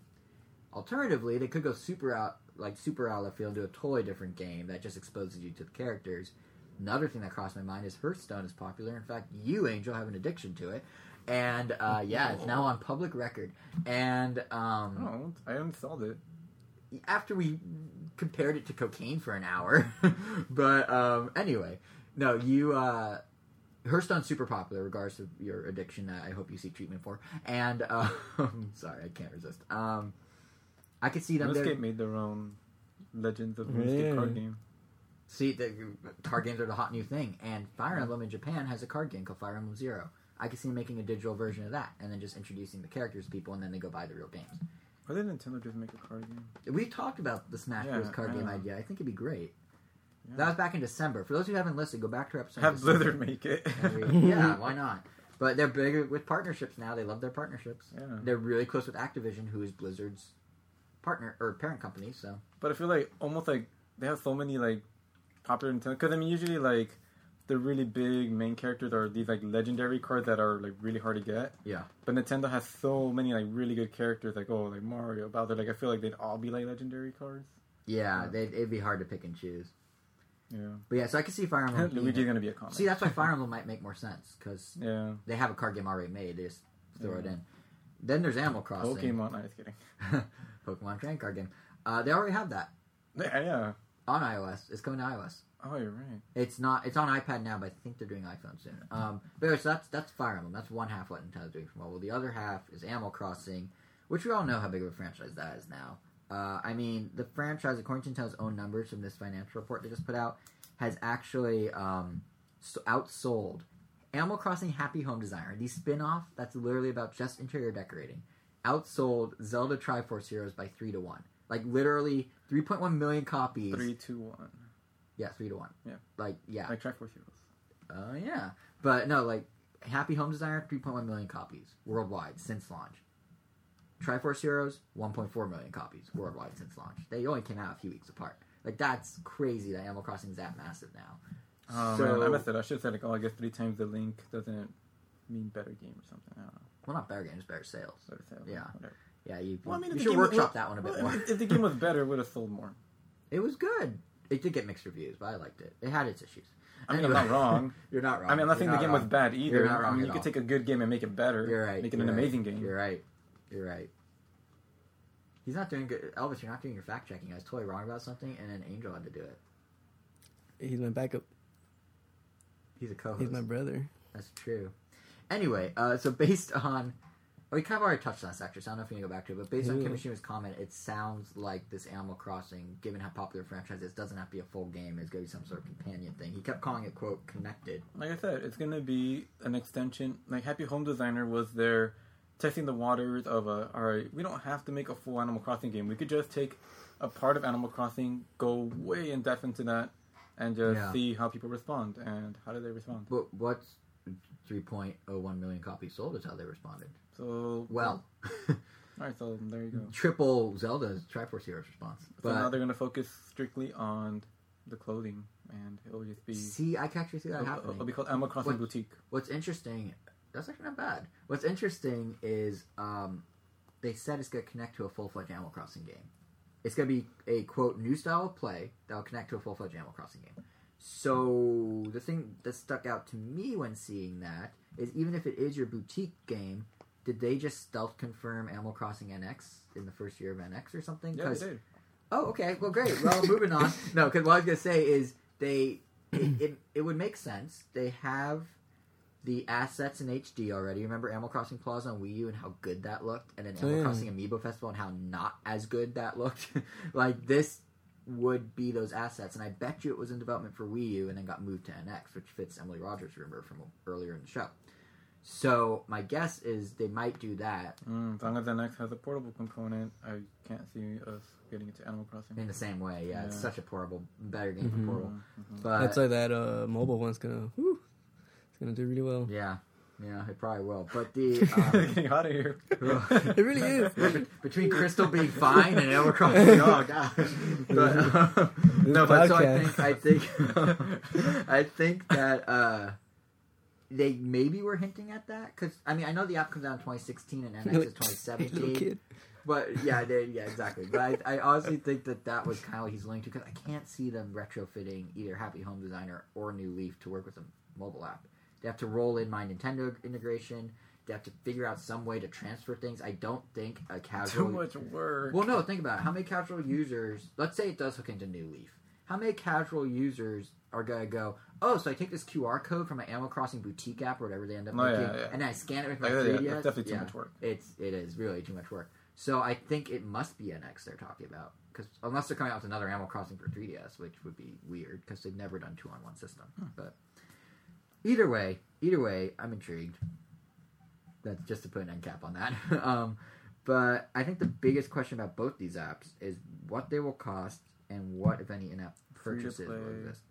See, I can see Converting bells, money into bells. See, I don't know if I yeah, Animal Crossing I think might be free to play. Oh, I feel like You Fire can take Emblem out won't. loans from. Oh, the loans you take out from Tom Nook will be real loans, and you actually have to pay them back monthly with real money. That sounds awful. but no, I think it It'd be like an intro to loans for kids. that still sounds awful. um, Damn, they have to parents grow would get mad. Parents get real mad. But no, I think like it's an interesting. Who's this Tom Nook? I'm paying a dollar. Oh for- man, you're right. Microtransactions for Animal Crossing. everything. You yeah. can't just. well, that's gonna be. I guarantee the NX version will do something like that. Like, cause they, they have in-app purchasing. Turn up games will cost real money, so you have to wait for the right day to spend Oh, them. God, you don't want to overspend. They're not Oh, good. No, they can't go too heavy on that. 'cause it's not going to work. I think it depends on what the apps are. Fire Emblem for sh- I feel like it's going to be a paid app. It's basically my guess is it's going to be a game, a self-contained game, and you fishing pay a and- buck or two, and you have in-app purchases for more. That that one makes sense. Fishing and harvesting for food would be more important than ever. Animal Crossing, Unless- is, And yeah. trees only produce fruit like Nah, every man. 24 hours. No, or see, they can't do that. that. Unless, unless, They're not unless they gonna- go the Minecraft route and they're like, all right, you're gonna have this shovel, but it breaks after a while. So you can farm and stuff. You can farm for Oh, fish God. and stuff as much as you want. But once your fishing rod breaks, you can either buy a new one or wait until That's how a lot of mobile apps do it. Like if you play like Simpsons Tapped Out or any of those like Har or like Farmville or any of those games, you can only do so much, and then you have to wait like a two day period, or give us a buck right now and you can keep going. I hope they don't go that route. But the, the way I see, well, people seem to like tap out. yeah, but they try not to. But the money thing is like very Yeah. Mm.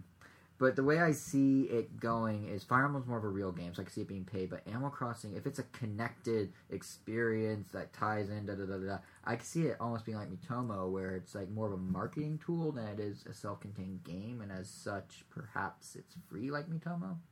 Because I mean, Miitomo, it's an interesting position they're in because Miitomo does work for them as a marketing tool, but hasn't generated a ton of revenue. I mean, the game, the app, sorry, has over 10 million users. They've had over 3 million conversations. There have been over 20 million me photos taken, and not the ones that auto generates. Those are only ones that people manually are like, I'm making a me photo, save. There have been 20, that's how I say it in my head when I make one. They have 20 million of those. Yet, even with those numbers, the app's revenue is, as Kimishima himself put it, according to a Wall Street Journal uh, journalist reporter on Twitter, quote, not too far from estimates published online. And those estimates published online, which I think we talked about last episode, are only a couple hundred thousand dollars per week. So this isn't exactly a moneymaker. So unless they do crazy in-app stuff in Animal Crossing, like you're saying, I can't see them charging for it, and I can't see them making a ton of money on uh, just in-app purchases. So I'm guessing it's going to become a marketing tool Hmm. to get you to go. Because if it connects back, the idea ultimately is you want they want you to go buy Animal Crossing on NX, on 3DS, on Wii U, on whatever system it may live on. So that's kind of my angle. And I mean, the thing about Miitomo is that like they are actually making it into a successful marketing tool now. Like when it first started, and we complained about this last episode, I think. Um, it was kind of like, oh yeah, it barely updates. There's nothing that really ties back to Nintendo. It's just kind of like here it is. But now they're doing all this Splatoon stuff. Like they just had a retweet thing where if you retweet them ten or uh, twenty thousand times, like ten or twenty thousand people, everyone got Inkling hats. So everyone has boy girl Inkling hats now in the game. They just rolled out a Miitomo themed uh, Miitomo drop, or no, a Splatoon themed Miitomo drop. Sorry, where it's a Miitomo themed Miitomo drop. What? No, but they rolled out a Splatoon themed Miitomo drop where now you go into Miitomo drop. It's not just the same thing. It's literally decked out with Splatoon logos, artwork. There's Splatoon clothing you can buy. Like it's very everything in it. It's like Splatoon, Splatoon, Splatoon. Do you know about Splatoon? Hey, let me tell you about Splatoon. There's this game called Splatoon. Like that approach is probably why Miitomo exists, and they don't care that they're Yeah, a like their couple second. Badge Arcade, basically. Basically, basically, and I think Except Badge Arcade takes the time to actually like describe the game to you, tell you how it works. yeah. Well, I mean, Well, I'm talking about the actual to- game. I yeah. mean, not like But but but Miitomo's just supposed to be a very quick and easy thing you do every few minutes a day. Quick and dirty. So yeah. Mm. So um, Crystal's fine. So um, it's yeah. I, I think it's supposed to be. They're not pushing it as heavy on you. But I can see Animal Crossing doing this and being free to play. Although of course that depends on what it is. If it's the boutique you were saying, perhaps perhaps there's a little less of the pushiness with marketing. Who knows? But but yeah, so that's whatever they do, they're, they're gonna be making money off these apps, I think. So that's or at least getting converting people to My Nintendo, which is their ultimate goal. So um, that's one way Nintendo's gonna continue to make revenue in 2016. The other way that I they already seem to start to have started doing is to lean on older releases. So we're seeing um we're starting to see them really milk their older games because it's pure profit. You don't have to put in development costs much in most cases. You just kind of pump out the game and there it is, and you're getting money that you wouldn't have gotten otherwise. Because you know either the game got buried when it got launched by a bigger game, or it's been a few years. So there's new owners of the system that haven't played these games. There's easy ways to bring them back. So they're doing this in three ways: Nintendo Selects, virtual console releases, and promotions like the Humble Bundle.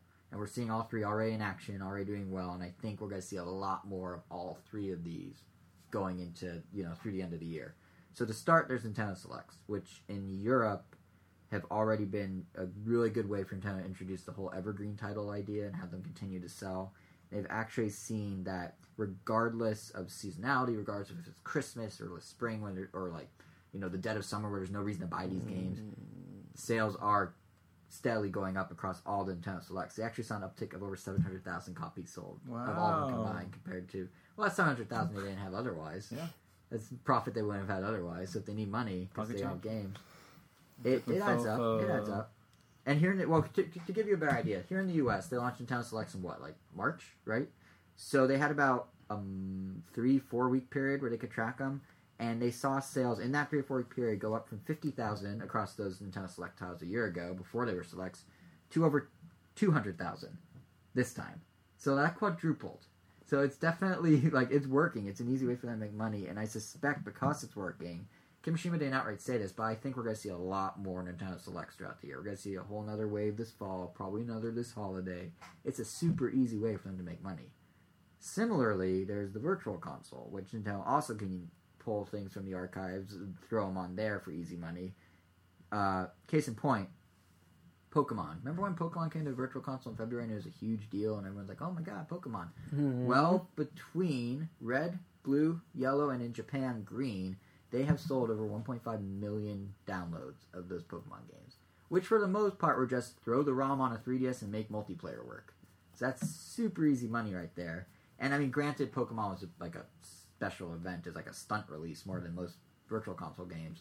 But if Nintendo can do that again, it's pretty easy for them to make a lot of money doing very little. And I think we're about to see it again because there were rumors that Mother 3 was finally getting an English translation and would be put up on the eShop as a virtual console title. Now's a great time, Nintendo. You have no games. so do it. But that's another way they can easily make money with very cheap investment because the game's built. They just need to translate it. Or in the case of Pokemon, all I need to do is add multiplayer or trick it in thinking there's a game link cable. So it's if they do stuff like that, if they do games we've been wanting that just haven't been on virtual console, that's another nice way for them to make money. Um, lastly, there's the Humble Bundle.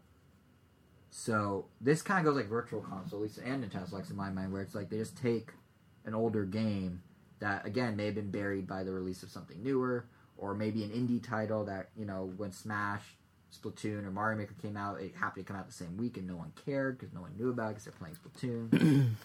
now they can do a humble bundle or something like the eShop Spring Sale and bring attention to these games that don't normally have attention and give everyone a ton of stuff to play The for Humble cheap. Bundle was actual games. Yeah, have you not seen this one? It's pretty impressive. If I didn't have, Hey, like, well, well, one and a no, I thought them, you were speculating like they should make one with these. Oh no no games. no! But I'm saying if they like do like my point. Yeah, that sounded kind of weird. I now realize. But my point is like if they take these bundles or these sales and they say here's some real game, here's some real good games that you guys missed, and now they're cheap and we're giving you a bunch of them at once. They could keep people busy during the lull of the next eleven months. Yeah, this bundle's a pretty good deal. But the only reason I've even held out is because I have almost all of these. But if I didn't have almost all of these, it would have been like, whoa, I should have waited. It's insane. I'm glad I got it. So for a buck, here for those who don't know about it, it's going for another week at humblebundle.com. It's called the Friends of Nintendo bundle, and for a buck, right off the bat, you get Retro City Rampage. That's. I know you don't like it. Affordable Space Adventures.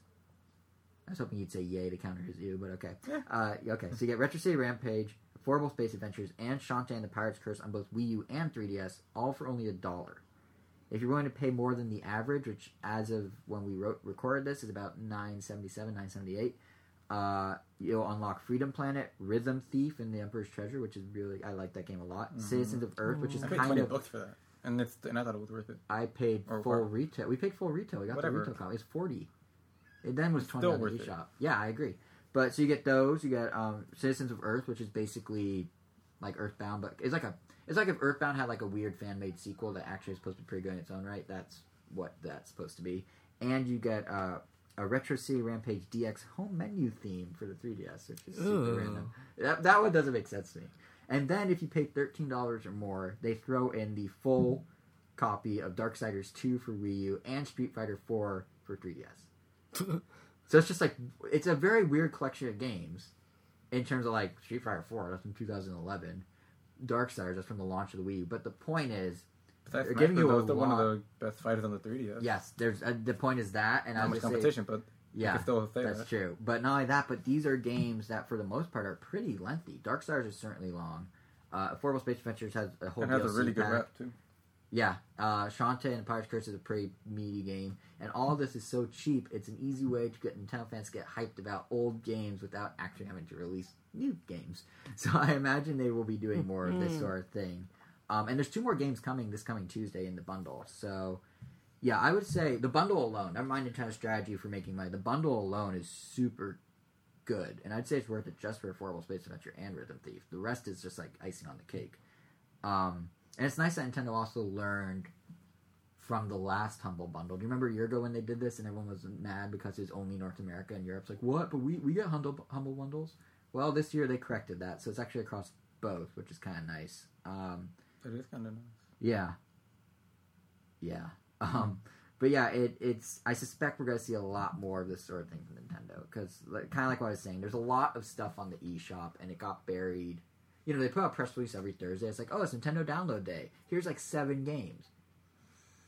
Maybe once every so often, one of those games gets attention. Runbow, Shantae, that sort of thing. But through sales, through humble bundles, through similar things they could do throughout the year, they can easily make it look like they're beefing up the lineup of Wii U or 3DS without actually beefing up the lineup of Wii U or 3DS. Stuff that you would have a hard time finding can now be front and center and get attention, and people will play it and enjoy it and be kept busy until NX. And Nintendo gets commission on all of it, like 30%. So easy revenue, easy way to get you to play stuff while they don't have to actually develop anything for your current system. It's kind of trick. It's kind of sneaky, but it works. Mm. Like I'm, I. That's what I want them to do if they have no real games. Like do something like this. Good move. Good move. Yeah, and that's not to say Nintendo's short on money. Like I'm, I'm being a little hard on them. They, they have money, but they seem to be making a lot of moves like these and something else I'm about to say to ensure that they get even more money sooner rather than later. And what I'm building up to right here is that Like they are selling the Mariners. I don't know if you realize this. The Seattle Mariners Major League Baseball team was majority owned by Nintendo since 2013. Did know that. The backstory, you did? Yeah. Yes, the backstory. I think I remembered when the news about when it was like, like when that happened. Yeah, well, what, here's the backstory. In 1992, Nintendo's president at the time, uh, Yamauchi, Hiroshi Yamauchi, bought the Whoa, team. slow down. bought the team. uh, no, I'm gonna keep saying his name super fast. Uh, no, but he bought the team in 2000 in 1992 because Nintendo America was, you know, that's their city. They're in Redmond, which is a suburb of Seattle, and he wanted to give back to Seattle and sort of be like, hey guys, we're part of your community. Look, we're rep- we're a Japanese company, but we're here in America look at us. and we care. And so he bought the team, personally owned the team. He moved Nintendo executive at the time, Howard Lincoln, who was in charge of like the NES and a bunch of other stuff, over to the Mariners, and he became their CEO of the baseball team and has been there ever since. And then when he passed away, uh, Yamauchi in 2013, Nintendo's like, well, we still have our former executive there, and it's kind of maybe a good move, so we'll keep him for a few years. Then Iwata passed away, and then Howard Lincoln just recently decided he's ready to retire. He's like 76 or something. So between all of that, Nintendo's like, well, now now's probably a great time to make 1.4 billion dollars while we have no games to release this year. So right now, what they're doing is they're going to sell their majority stake. They want to keep 10 percent, and they're going to sell the rest of their percentage to the other owners. They, it's you know, all these teams are owned by like a conglomerate. So they're going to do that. If the MLB approves, they'll make supposedly about 1.4 billion, like I said, and then they still have 10 percent if they want to do like special Nintendo days at the park or whatever. So it'll still be tied in, but they get to make some quick cash to presumably recoup uh, NX R and D costs and that sort of thing, and help with revenue because they did make money this year. Not to discredit them, but I'm sure they could use more money. So, because the thing is, it was like untapped potential when they owned the Mariners. They did some stuff, like back in the N64 era. Do you remember Ken Griffey Jr. Baseball? They made multiple games when they had the N64 Sports line, starring Ken Griffey Jr., who was a big player at the time, who played, of course, for the Mariners. So there's like a nice little synergy, uh, synergy thing going on, and they've also done stuff like they had. You could go to Mariners, whatever stadium is that they play at, at one point when the DS was in its heyday. You could go to it And and rent a free DS, Oh. and on the DS was a special app hooked into like a special Nintendo Zone Wi-Fi network in the stadium that would have augmented information about what's going on on the field. So you could be sitting there looking at the player stats on the 3D on the uh, DS touchscreen and scrolling through stuff and ordering food from the touchscreen in the stadium. That sounds awesome. It was really cool, but and was a pilot program they did it for the Mariners, but then it never. They ultimately, I think, want to expand it out, but people just didn't do it. So like that's a moment where it's like Nintendo's ownership makes sense, but they're not doing that. If all they're doing is sticking a logo on a special edition DS and selling it, or having a Mario Day, if they're not doing like Ken Griffey Baseball or like crazy pilot programs, it kind of makes sense that they would minimize their ownership. Kind and of sounds like the museum thing. It's very similar. Yeah, Hmm. it's a lot like the uh, the Louvre thing. Yeah, but Yeah, so it's a smart business move, and I think, like I said, he used the cash, and I'm re- I'm realizing I'm really making it sound like Nintendo is awfully strapped for cash right now. But to their credit, they did turn a profit this year, this past fiscal Miitomo? year. What? With Miitomo? No, just in general with everything. They actually, said, I mean, the Miitomo, like I was saying before, they only make a couple hundred thousand revenue every week off that thing supposedly, which isn't a ton. So it's more And when they make profit? it's more like untapped. It is profit, but it's more they're, they're recouping server costs. They're recouping development costs. It's more the marketing that opens opportunities for more profit down the road. But they did make a profit this past fiscal year. Believe it or not, what we're about to get into is the impotence of everything we discussed today. All this news came out because their financial report came out, and in that financial report, they said that they made a profit of 148 million, which is money, but it's 60% less money than they made a year ago. So they made a profit, just a smaller profit. Um, on the 3DS side of things, it was kind of a quiet year. Their biggest hits were Happy Home Designer, which we previously talked about, selling about 3 million copies, and Pokemon Super Mystery Dungeon, that sold 1.2 million copies, neither of which are AAA in that, you know, in terms of sales, and definitely don't touch Smash Bros. a year prior. So that's at least part of the reason their profit was lower. Um, yet somehow, weirdly, Mario Kart 7 sold nearly 1.5 million, or over 1.5 million copies two years, three years after release. It sold more than Pokemon Super Mystery Dungeon, even though that was a new release. So I guess the evergreen titles do work. But but yeah, point being, um, due to the lack of like new releases, uh, the full fiscal year's 3DS hardware sales were at 7.69 million. Games were at 48.52 million. Those are like half of what the DS did in its prime. Um, it brings lifetime 3DS sales to 58.85 million, which is not only a palindrome, but also a uh, clear sign that 3DS momentum's slowing. Because I feel like we've been in the 50s range, like 50 million to 59 million, for many of these fiscal reports. In the DS day, it would have blown through 50. It would be blowing through 60, 70, 80, 90, 100. So it's 200? no, it never hit 200. It maxed at about 220, uh, 120. Oh. But uh, yeah, so I think or no, no, DS maxed at like 140 maybe. Oh. But point being, um, it is much slower, and because of this sale, you know, this is why their profits down. Um, that said, they do think they'll sell five million more 3DSs in this kind of quiet year, primarily because of Pokemon Sun and Moon. That's quite the exact uh, guess. Yeah, well, they're they're estimates. They have analysts that do these things for a living, and then they sometimes miss them, and they sometimes make them. They missed their Wii U original estimate, and they had to lower it by a large margin um, to what they currently have. And But- the analysts get chewed up for that? Mhm. Poor guys. and investors get upset because Nintendo's like, "Hey, we're confident we're going to sell." I don't know, like, like fools? 3DS. They said they were going to sell over eight million at the start of this fiscal year. So March a year ago, they said this year with the games we had planned, we plan to sell eight million 3DSs, and then in like January they had to lower it to like six or seven or whatever it came in as because they realized, nope, that's not happening. That means their profits are dragged down. That means investors are unhappy because that's less money they're making per share. So yeah, they want their analysts to be good. Or they'll look like fools. Exactly. Yeah. But uh, yeah, so they're hoping to make five million or sell five million 3DSs this year off Pokemon Sun and Moon primarily, which is now officially confirmed as a holiday release this year. Previously, they just kept saying winter. Now it's winter 2016, Oh, which November holiday. 20? Uh, let me look at the calendar. Just because I don't know what day is a, is a Friday that week. Let's see. November. Will Jason get it right? Oh, I will. I will. Pokemon will probably come. Well, actually, maybe not because Omega Ruby and Sapphire came out the second week of Came out in November. October, didn't they? No. Or that X and Y? No, that was X and Y. Oh no, Omega came out in October. X and Y came out in November. If it's their big holiday game and they have nothing else, I could see it coming out on the 18th of November. That's the final Friday before uh, before Thanksgiving. But I could be wrong. Jason's Jazztastic prediction. It was Jazztastic. I was doing jazz hands while saying it. So, but um. Yeah, but yeah. So I mean, between Pokemon this winter and whatever that secret game Kimishima said Nintendo's developing for 3DS that they won't be announcing at E3 because they're weird. Uh, that should maybe help them hit five million. We'll see. Wii U's numbers are about as flat as you could as you'd expect. Um, the system managed to pass 12 million units sold over the last year. That's good. It's actually closer to 13 million now, with 12.8 million specifically. But uh, given that they're only projecting that 800,000 units that we talked about earlier in the show, it's now officially safe to say I think the console is going to be Nintendo's weakest performer outside the Virtual Boy. I can't see it getting past 14, 15 million lifetime sales.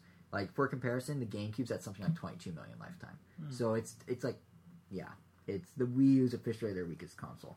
Luckily for Nintendo, Damn. even with Wii U not doing well, software is doing okay. They didn't I release. mean, for their weakest console, It's still pretty- yeah. yeah, I mean, it's in the grand scheme of things, it's bad. But in terms of like, I mean, it wasn't virtual console. I mean, not virtual console, virtual boy bad. yeah, not at all. In the grand scheme of things, it's okay. And their software is keeping them afloat. They didn't release hard numbers, but they said that Pokken and Twilight Virtual Princess. Boy did better than Wii U. No, it did worse. Is what I said. So it's not the worst. I said worse outside Virtual Boy.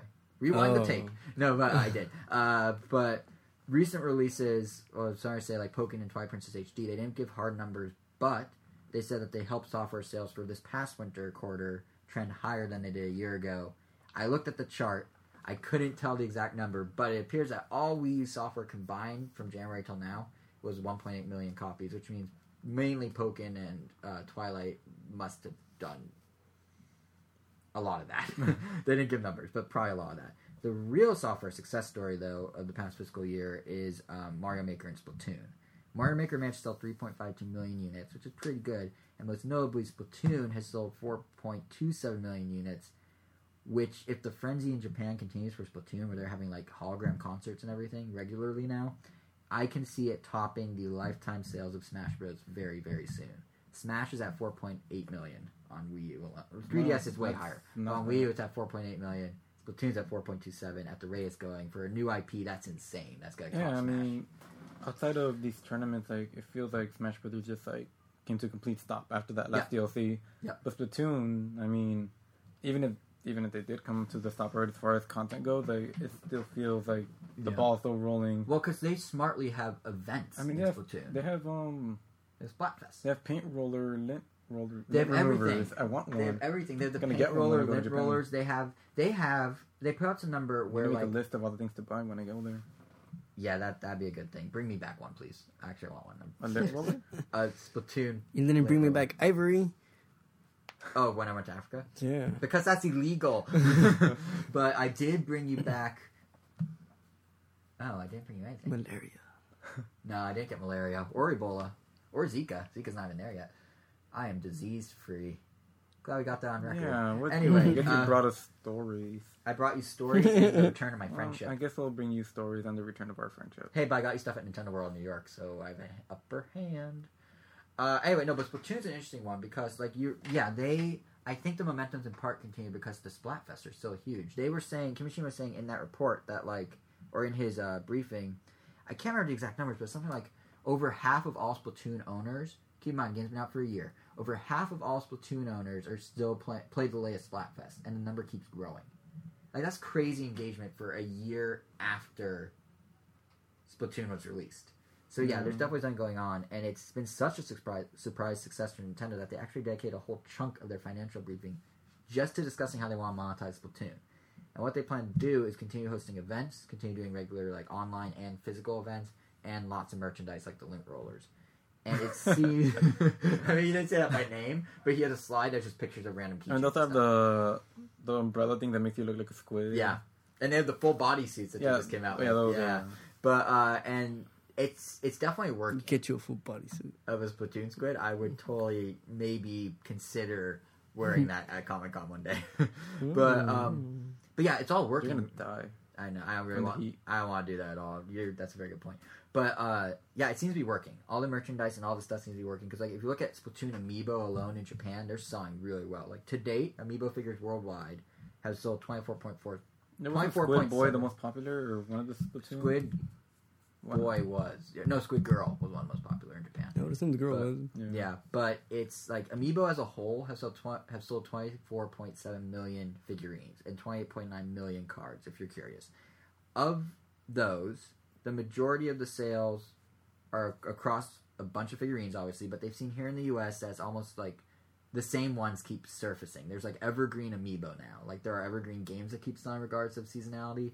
They're now Amiibo that are selling regards similar uh, seasonality. So Link, Pikachu, Princess Zelda in particular are all quite popular and their sales keep climbing at the same rate for like a year now.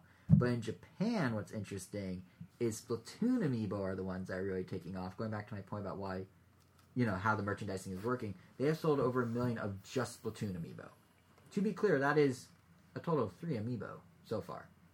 And they have hmm. sold over a million of them in Japan, which is a much smaller market than the U.S. So we may have Link, Pikachu, Princess Zelda constantly selling at the same rate, but we don't have a million Splatoon amiibo blowing up. And perhaps because of that, they announced just like Friday night, Saturday morning at like 2 a.m. our time, they announced that they're making a second wave of Splatoon amiibo, and it mm. come out July 8th. The long rumored Squid Sister one. Yes, so we will be getting a two pack here in the states with Aren't Callie and Marie. Aren't those leaked? Well, it was like leaked data. Yeah. Yeah, yeah, it was Yeah. leaked that they they would exist in some form, but we didn't know what exactly it was. So we now know it's Kai and Marie two pack together. Um, all they do is unlock the Splatfest style plaza, and you can pick a song for them to sing, and they sing it, including a brand new one. uh, and they look super sparkly in the video. They're like super diva-y, except they're squids and they're figurines. But along with that, on the same day of July 8th, they're also rolling out essentially recolors of the Inkling Boy They're also kids. Inkling girl, they're squids and kids. Uh, they're Even the now. They're a kid now. They're Oh, a the squid now. They're a kid now. What? Even the singers are kids. Oh, maybe not. I don't know. But the Inkling boy is a kid. The Inkling girl is a kid, and they both come in new colors also on July 8th, along with an orange squid. So you can get Inkling boy by himself, Inkling girl by himself, or both with the orange squid in a three. So do you think they made through squids or through kids? kids? Oh, that's a good question. I think I don't want to have that. but, but but yeah, it's um it's interesting because in Japan these are such an easy sell for Nintendo. They're gonna make so much money off these, and I feel like in the states you know gonna do Uh. I wish that orange But- squid was sold attainable. separately. Yeah. I know, me too. But yeah, I'm not. Otherwise, what do you def- think about these recards? Because you're a collector. Like, what's your take on all this? Um, like definitely not getting stuff. um. I mean, Um, I'm I'm actually pretty good on um, not getting recolors. Like I our like Obus and I are very picky about that. Like there's so many. Like I mean you I mean you, you can see our room right now. Like I can't. it looks like we buy Listeners like cannot. it, it looks like we buy pretty much anything that has the word Ninja Turtles on it. But we That is skipped. not true. But we skipped um. Your so- room says otherwise. That is not. If you only buy act, the main action figures, I if know, we were to buy uh, no, he anything said that looks said, like, he said it, looks it would look like Gilbert's room. Gilbert is a friend of Although ours. I'm getting who to people that, that, but were listening just to like don't know. it's an exaggeration. But no, no, yeah, like we skip on so many like versions of like Ninja Turtles just because like they're the three colors. It's just There you go. That's what he said from the No, start. he says we buy anything that's like. No, he Ninja said if you look slapped around the on. room, you may think we buy anything that looks. Never like- mind. Yeah, that's what you get for. You're really bad at fact checking right now. You peaked with Crystal. anyway. I know what I'm saying. Uh, anyway, but what the fuck? What the hell? that was just like you just you just like broke down. I just said I know what I'm saying. Oh, okay. Well, we Uh, know you do, but he didn't. That was the Oh, problem. anyway, um, That's podcast. is to validate. This is a great podcast. nah, so yeah, as far as those go, like, yeah, we're definitely not gonna get him. I would have only gotten Alright. maybe the orange squid if it was sold separately, but it's interesting to see Nintendo start to double down on recolors. This is the first time they've just done straight up recolors. They did the Rob? special. That, uh oh, true. That's so just they a have, straight up You're right. That's the first one. I mean that's debatable because I guess It the red in one came out in Japan first, and Yeah, this is the first like literally just we're doing new colors. Like gold and silver Mario were supposed to be special editions. This is the Gold first time- Mega Man. what about Gold Mega what about was classic and with Mar- the game. classic and Marta Mario? Oh, okay, those are the first ones. So right. have been there first, but this was the one that feels the most like Re- it. It wasn't. Well, the other ones like they have explanations like, oh, okay, one is like a modern Mario and a classic Mario. Like yeah, there's kind of some justification for that, but these like these didn't have to exist like whatsoever. no, they I mean, didn't. there's no special reason why you have to have a purple boy and a whatever the girl is now. there is, and the it's money. No, That's all. oh, I mean, I know, I know. There's Yeah. no real reason for a fan, out- outside, that's it. Outside of just Yeah. yeah. but it's smart because, like, again, Nintendo doesn't have a ton of revenue this year. Yeah. So this is a really easy way. They are literally they don't have to change the mold.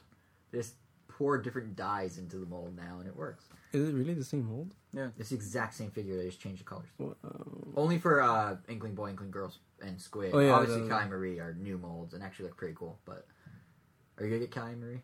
Maybe. I feel like I'm not, but I feel like I'll mm-hmm. cave in July. On July 7th, I'll be like, order, and it'll be in my house the next day. Just because the, the amiibo do look pretty cool. Like they have like Yeah. little sparkly effects. And yeah, all that's the that. first Oh, no, time it- they've used actually that look really cool. on an amiibo. I think it's not like like silver and gold Mario kind of glisten, but they don't sparkle.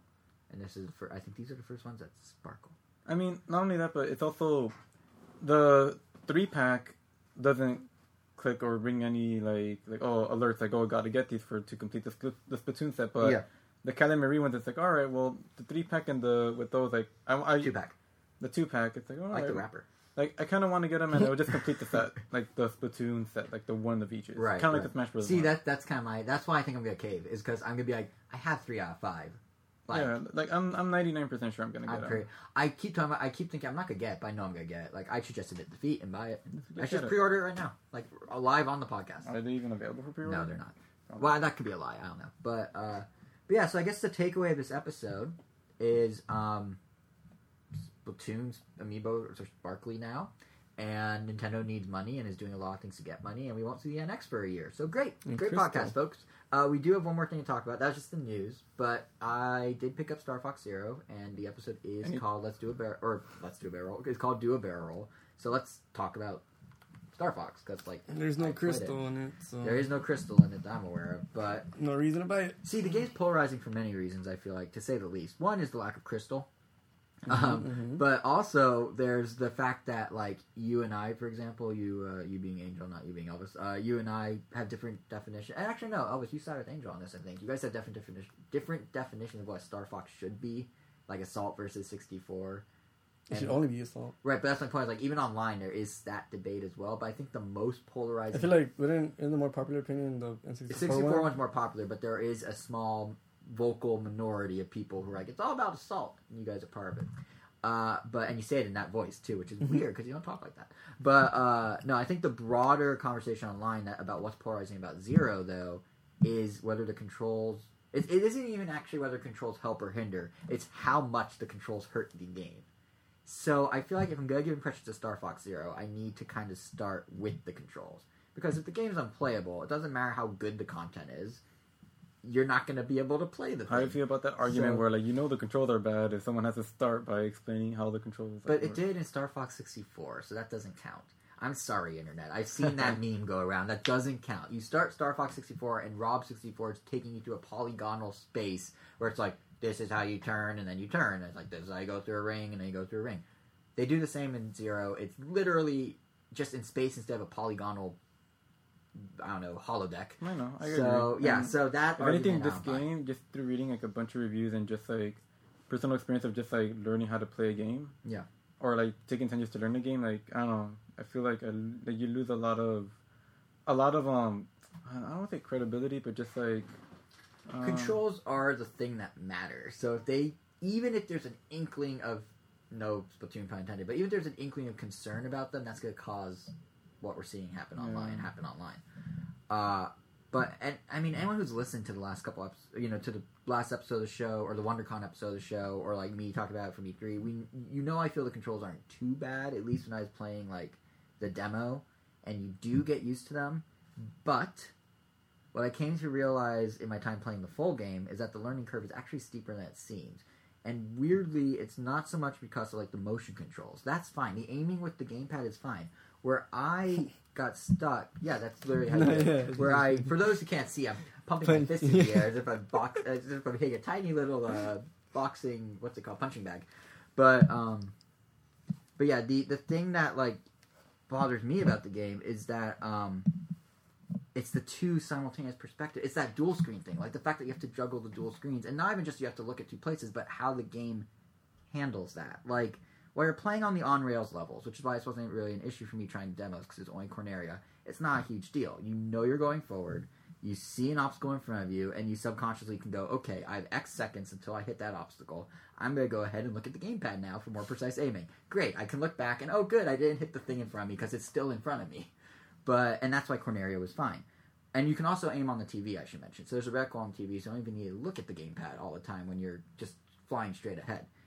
However, it's the target mode, that new, it's like the all range mode, except um, the TV showing the sweeping cinematic camera angles.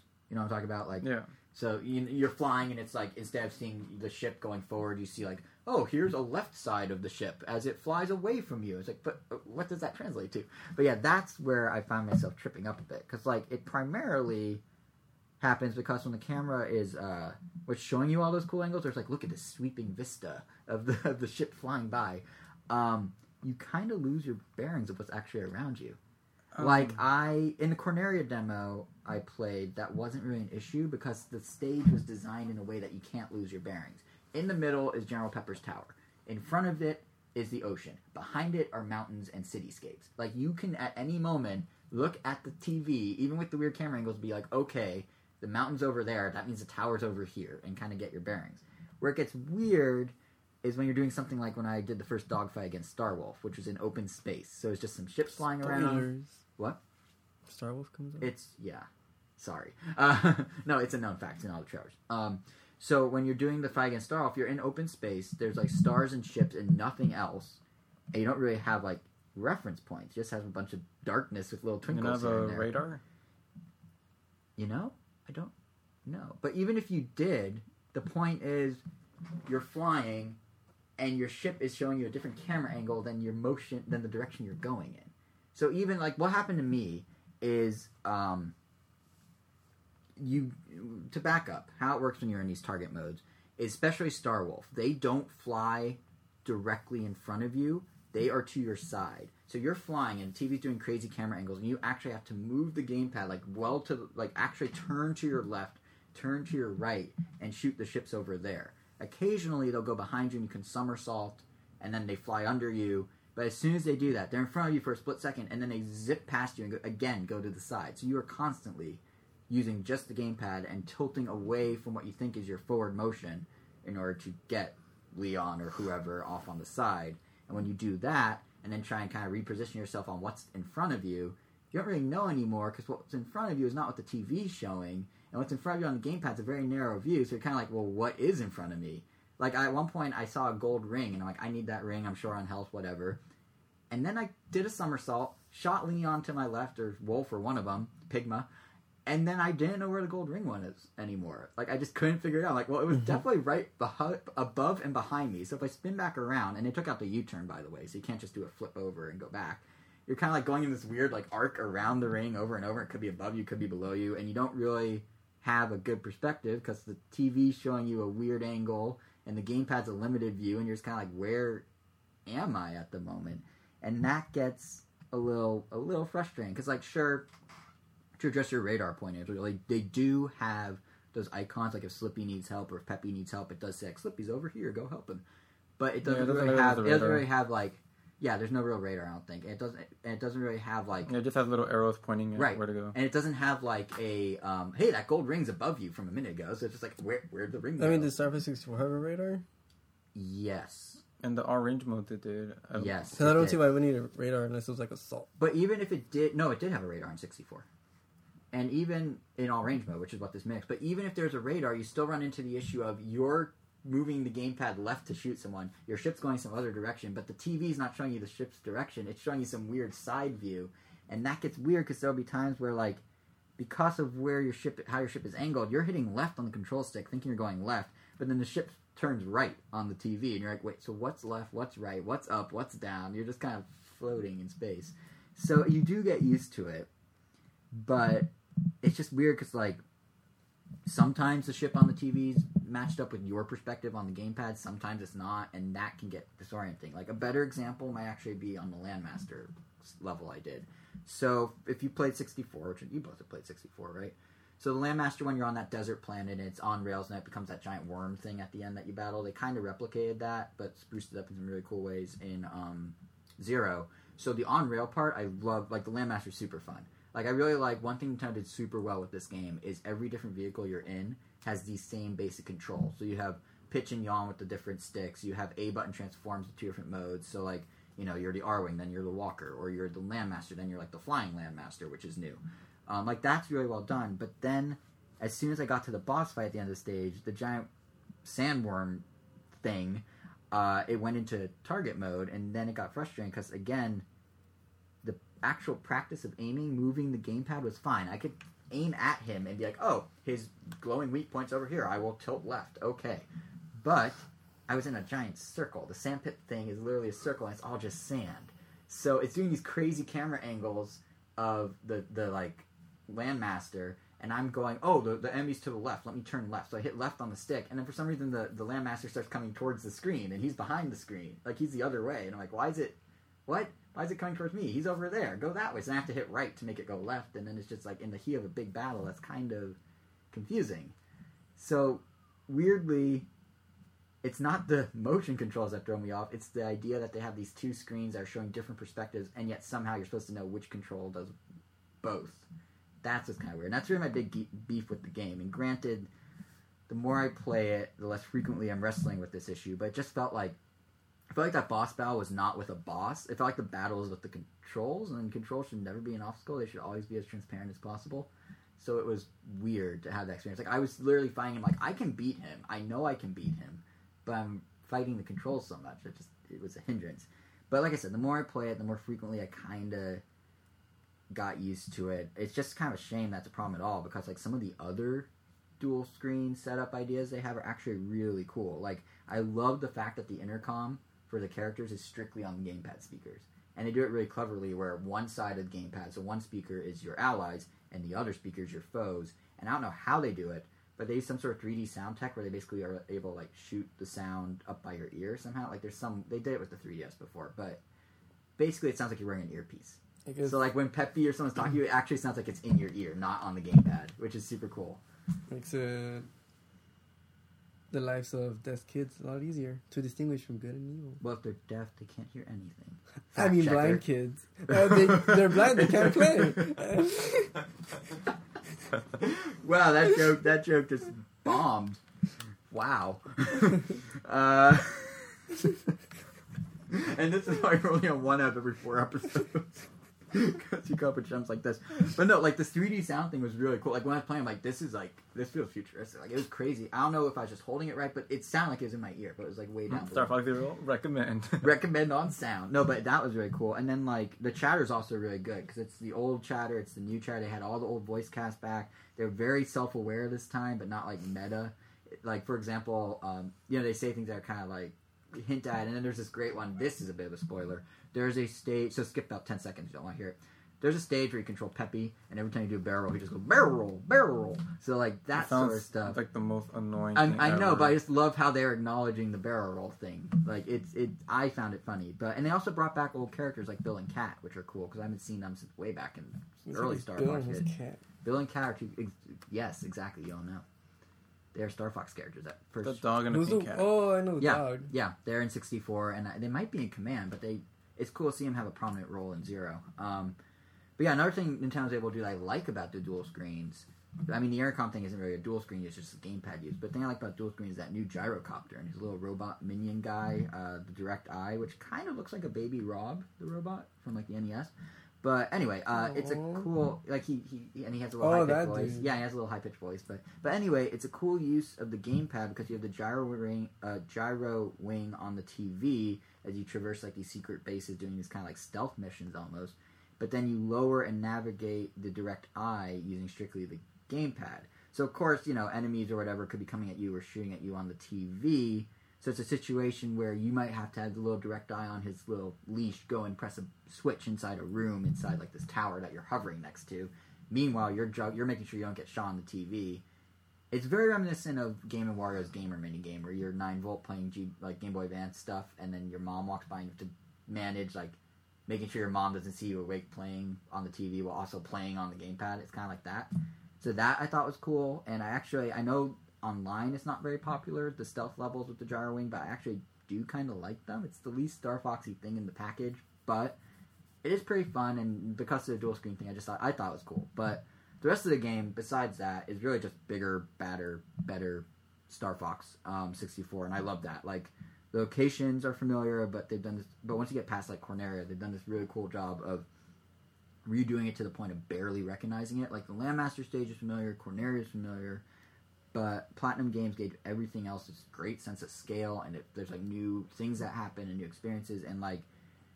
Uh, sure, one complaint that I had early on, and it's still true, is the skies are sometimes a bit empty. Like you're flying around, you're like, oh, there's not really much happening. But then they How have they all- keep the smooth sixty frames. it is because they have different images on both screens at the same time.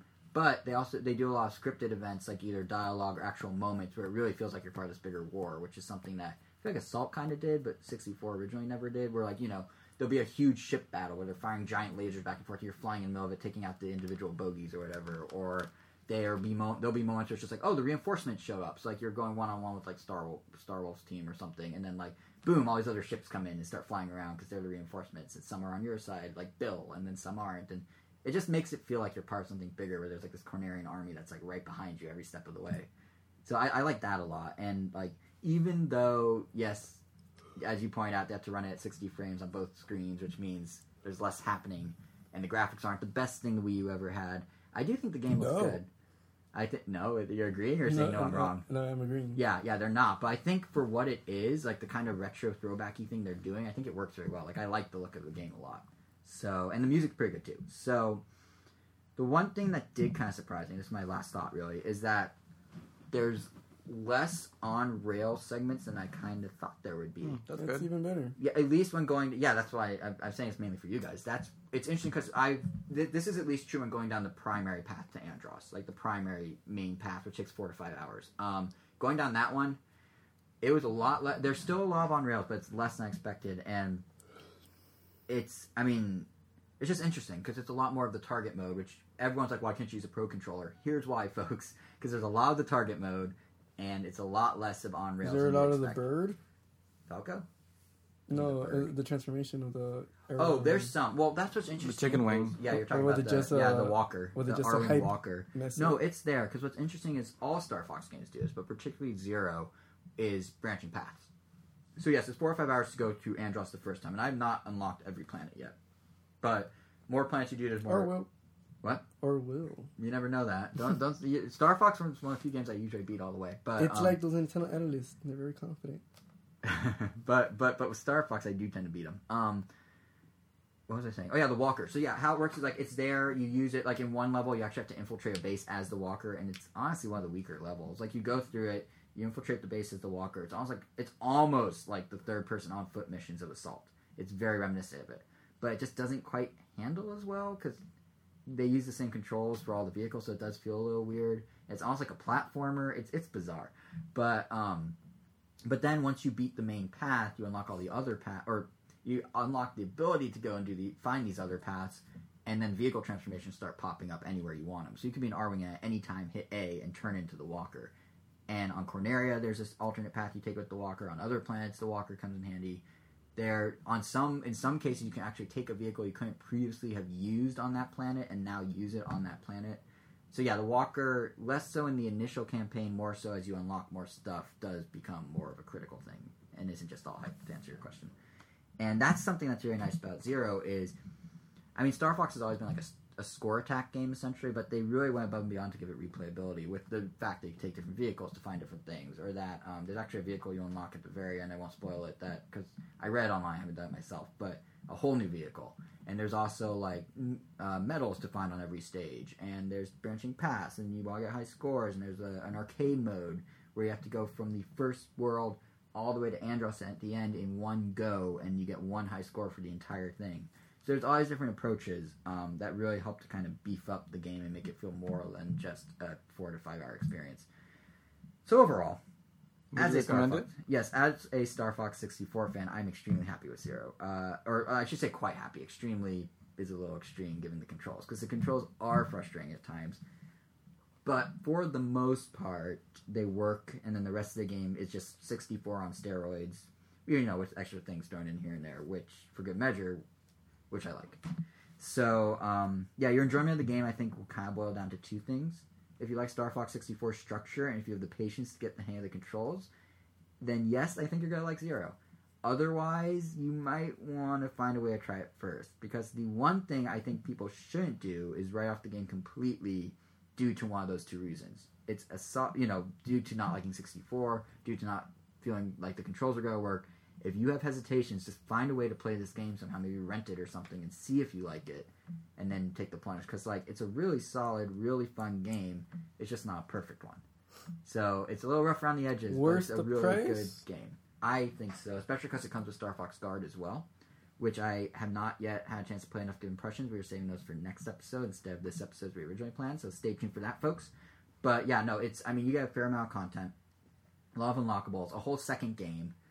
I'd say it's worth the sixty. I'm very happy with it, minus my control nitpicks, which aren't well frustrations. They're bigger than nitpicks, but yeah. So that's kind of my take on, on Star Fox. Since we're talking about Star Fox, though, real quick, because I'm pretty sure you guys have seen it too, we should probably mention um, that prequel that Nintendo did. They worked with uh, Production IG and WIT Studio to make a 15 minute long basically Star Fox anime show prequel thing. I Oh, thought it, thing. I thought the battle begins. Yeah, I thought it was really well done. I liked it. Eh, well done. Well, yeah, I mean, it was, the production values were way higher than I thought they would be. They had they, it was like the perfect mix, in my opinion, of like Star Fox game references and like new stuff. Like the I like the scene where they're running down the hall to go to the ship. It's I'm like oh they my had- god, it's like sixty four. It's so great. It's like they had one more step for like finishing it in post, but Oh, you like, think it was a little too choppy? a little bit, yeah. What do you think? But it was a animation fine. guy. I mean, it was a cool little thing, Um, and I'm pretty sure they threw it off as an art style. oh yeah, yeah. yeah. like, like, I mean, like, it looked like they worked with the time that they had, and they and they, and they, and they, did, and they, and they, and they did something that was, one that liked it. and they did something pretty good. so I'm the only one that liked it. I mean, I, the only part that that I kind of liked was um when Falco was losing at that game, and then Slippy's face came out as the game over screen. Oh yeah, that's really good. Wait, did that happen? I don't remember Yeah. that. Falco was playing some game, Oh yeah, yeah. yeah. and people were like, "Oh, that's the NX," and then um, Oh yeah, yeah. and then Slippy's face came out, and he's like, Bleh. Right, right. That's right. They Um, had cool, they had that one song playing while Falco was playing his game. forgot what it's called. Oh, Star Fox, the the Corneria, the Corneria thing. the the Super Nintendo one. yeah, the original. but But it was it was enjoyable. It I, was, yeah, I liked. I thought it was such a good amount, like the Well, perfect I mix thought of like fan com- service and well, new I, stuff. I'm just comparing it to like their other ventures, and it was like the Kid Icarus ones. well, like Kid Icarus, Pikmin, Mm. like it was kind of like somewhere between them. Yeah, I was about to say it was not Pikmin level because those were actually like made No, for movie theaters. It was like And then compared to the Yeah. CG Kid Icarus one, it was probably like, oh, I don't know, it's it's like about the same, maybe not. Uh, I guess I'm the odd man out. Maybe I'm just a Star Fox fan, Well, I- I- I- which almost discredits my whole Well- review I just gave of zero. Well, your description, I honestly, I think like answers that perfectly. I think a lot of it is nostalgia. We're not nostalgia fan service. Fan There's service? a difference. Like, Well- I'm not like nostalgic for them running through a hallway. I'm like, I get that. I well, appreciate you, where well, that comes you, from. well, you singled out that scene of like, oh, I really like when they were running down the hallway. No, just for me because I was like super like, oh my god, I remember that. Yeah, oh, that is that's nostalgia. You're right. yeah, exactly. Like, A lot of animes like giving fan service. yeah. yeah, so it's like, yeah, this was cool. I did like when they, they had more the- assault references. I'm pretty sure You'd like it more. yeah. When they did the uh, combat where they were like protecting the tower and they did some shots that looked like straight out of the game but were like animated, I was like, oh, that's kind of cool too. Like they did the behind the ship shots and stuff. Yeah, some parts are cool. Yeah, I, I thought it was very well done. But uh, yeah, so I guess with that, what an episode, man! A lot of Nintendo news these these past couple weeks. It was uh, it's gonna be an interesting year for Nintendo, that's for sure. I'd say that I said that at the start of the year, but now that we know what's not happening this year, no NX, no Zelda, and barely an E3, it's gonna be really interesting to see how Nintendo does things. Because the last, I like the last few years, we've gotten into there's been a predictable pattern of Nintendo's gonna do this at this time, then this at that time, then have some direct sprinkled throughout. Then release a big holiday game, then that's it. But this year, we they still have a big holiday game, but we don't know what's going on with Direct. We don't know what's going on with E3. And next we'll get a big event. Zelda's gonna have a blowout, but nothing else. Like it's gonna be interesting. So I'm excited to talk about it throughout the year. And um, are you? That's usually where we go like me too, but I guess I'm the only one that's excited to talk about it throughout the year. Um, it'll be It'll be interesting. it'll be interesting. It'll be fun. It's going to be fun. Nintendo's going into uncharted territory here, especially as they roll out more mobile stuff. But this is all new, so it's not just going to be the same formula we're used to. So we'll be back in two weeks' time to pick up with the new Nintendo uh, on May fifteenth. Uh, my Star Star Fox Guard impressions. There's going to be news from the Q and A portion of the financial briefing. Uh, probably all I heard that. Probably other uh, news as well. All the other latest Nintendo news. Um, so as always, make sure you don't miss our episodes. Subscribe to us on iTunes and now Google Play. We are officially live on there, or whatever podcasting app you use. Um, you can also follow us on Twitter at Ram Nintendo. If you want to hear our individual thoughts on games or other things in life, I'm on Twitter at JSR7. Angel is at Weiro, W E I R O underscore O. Elvis is Drake Redcrest. Those are also their Miiverse handles. So You can find them there on Miiverse. If you want a friend and follow, you can find me at Jason R on Miiverse. And that pretty much does it. So we will see you guys in two weeks. And hopefully by then the internet will have recovered from the insanity that was this past week of Nintendo News.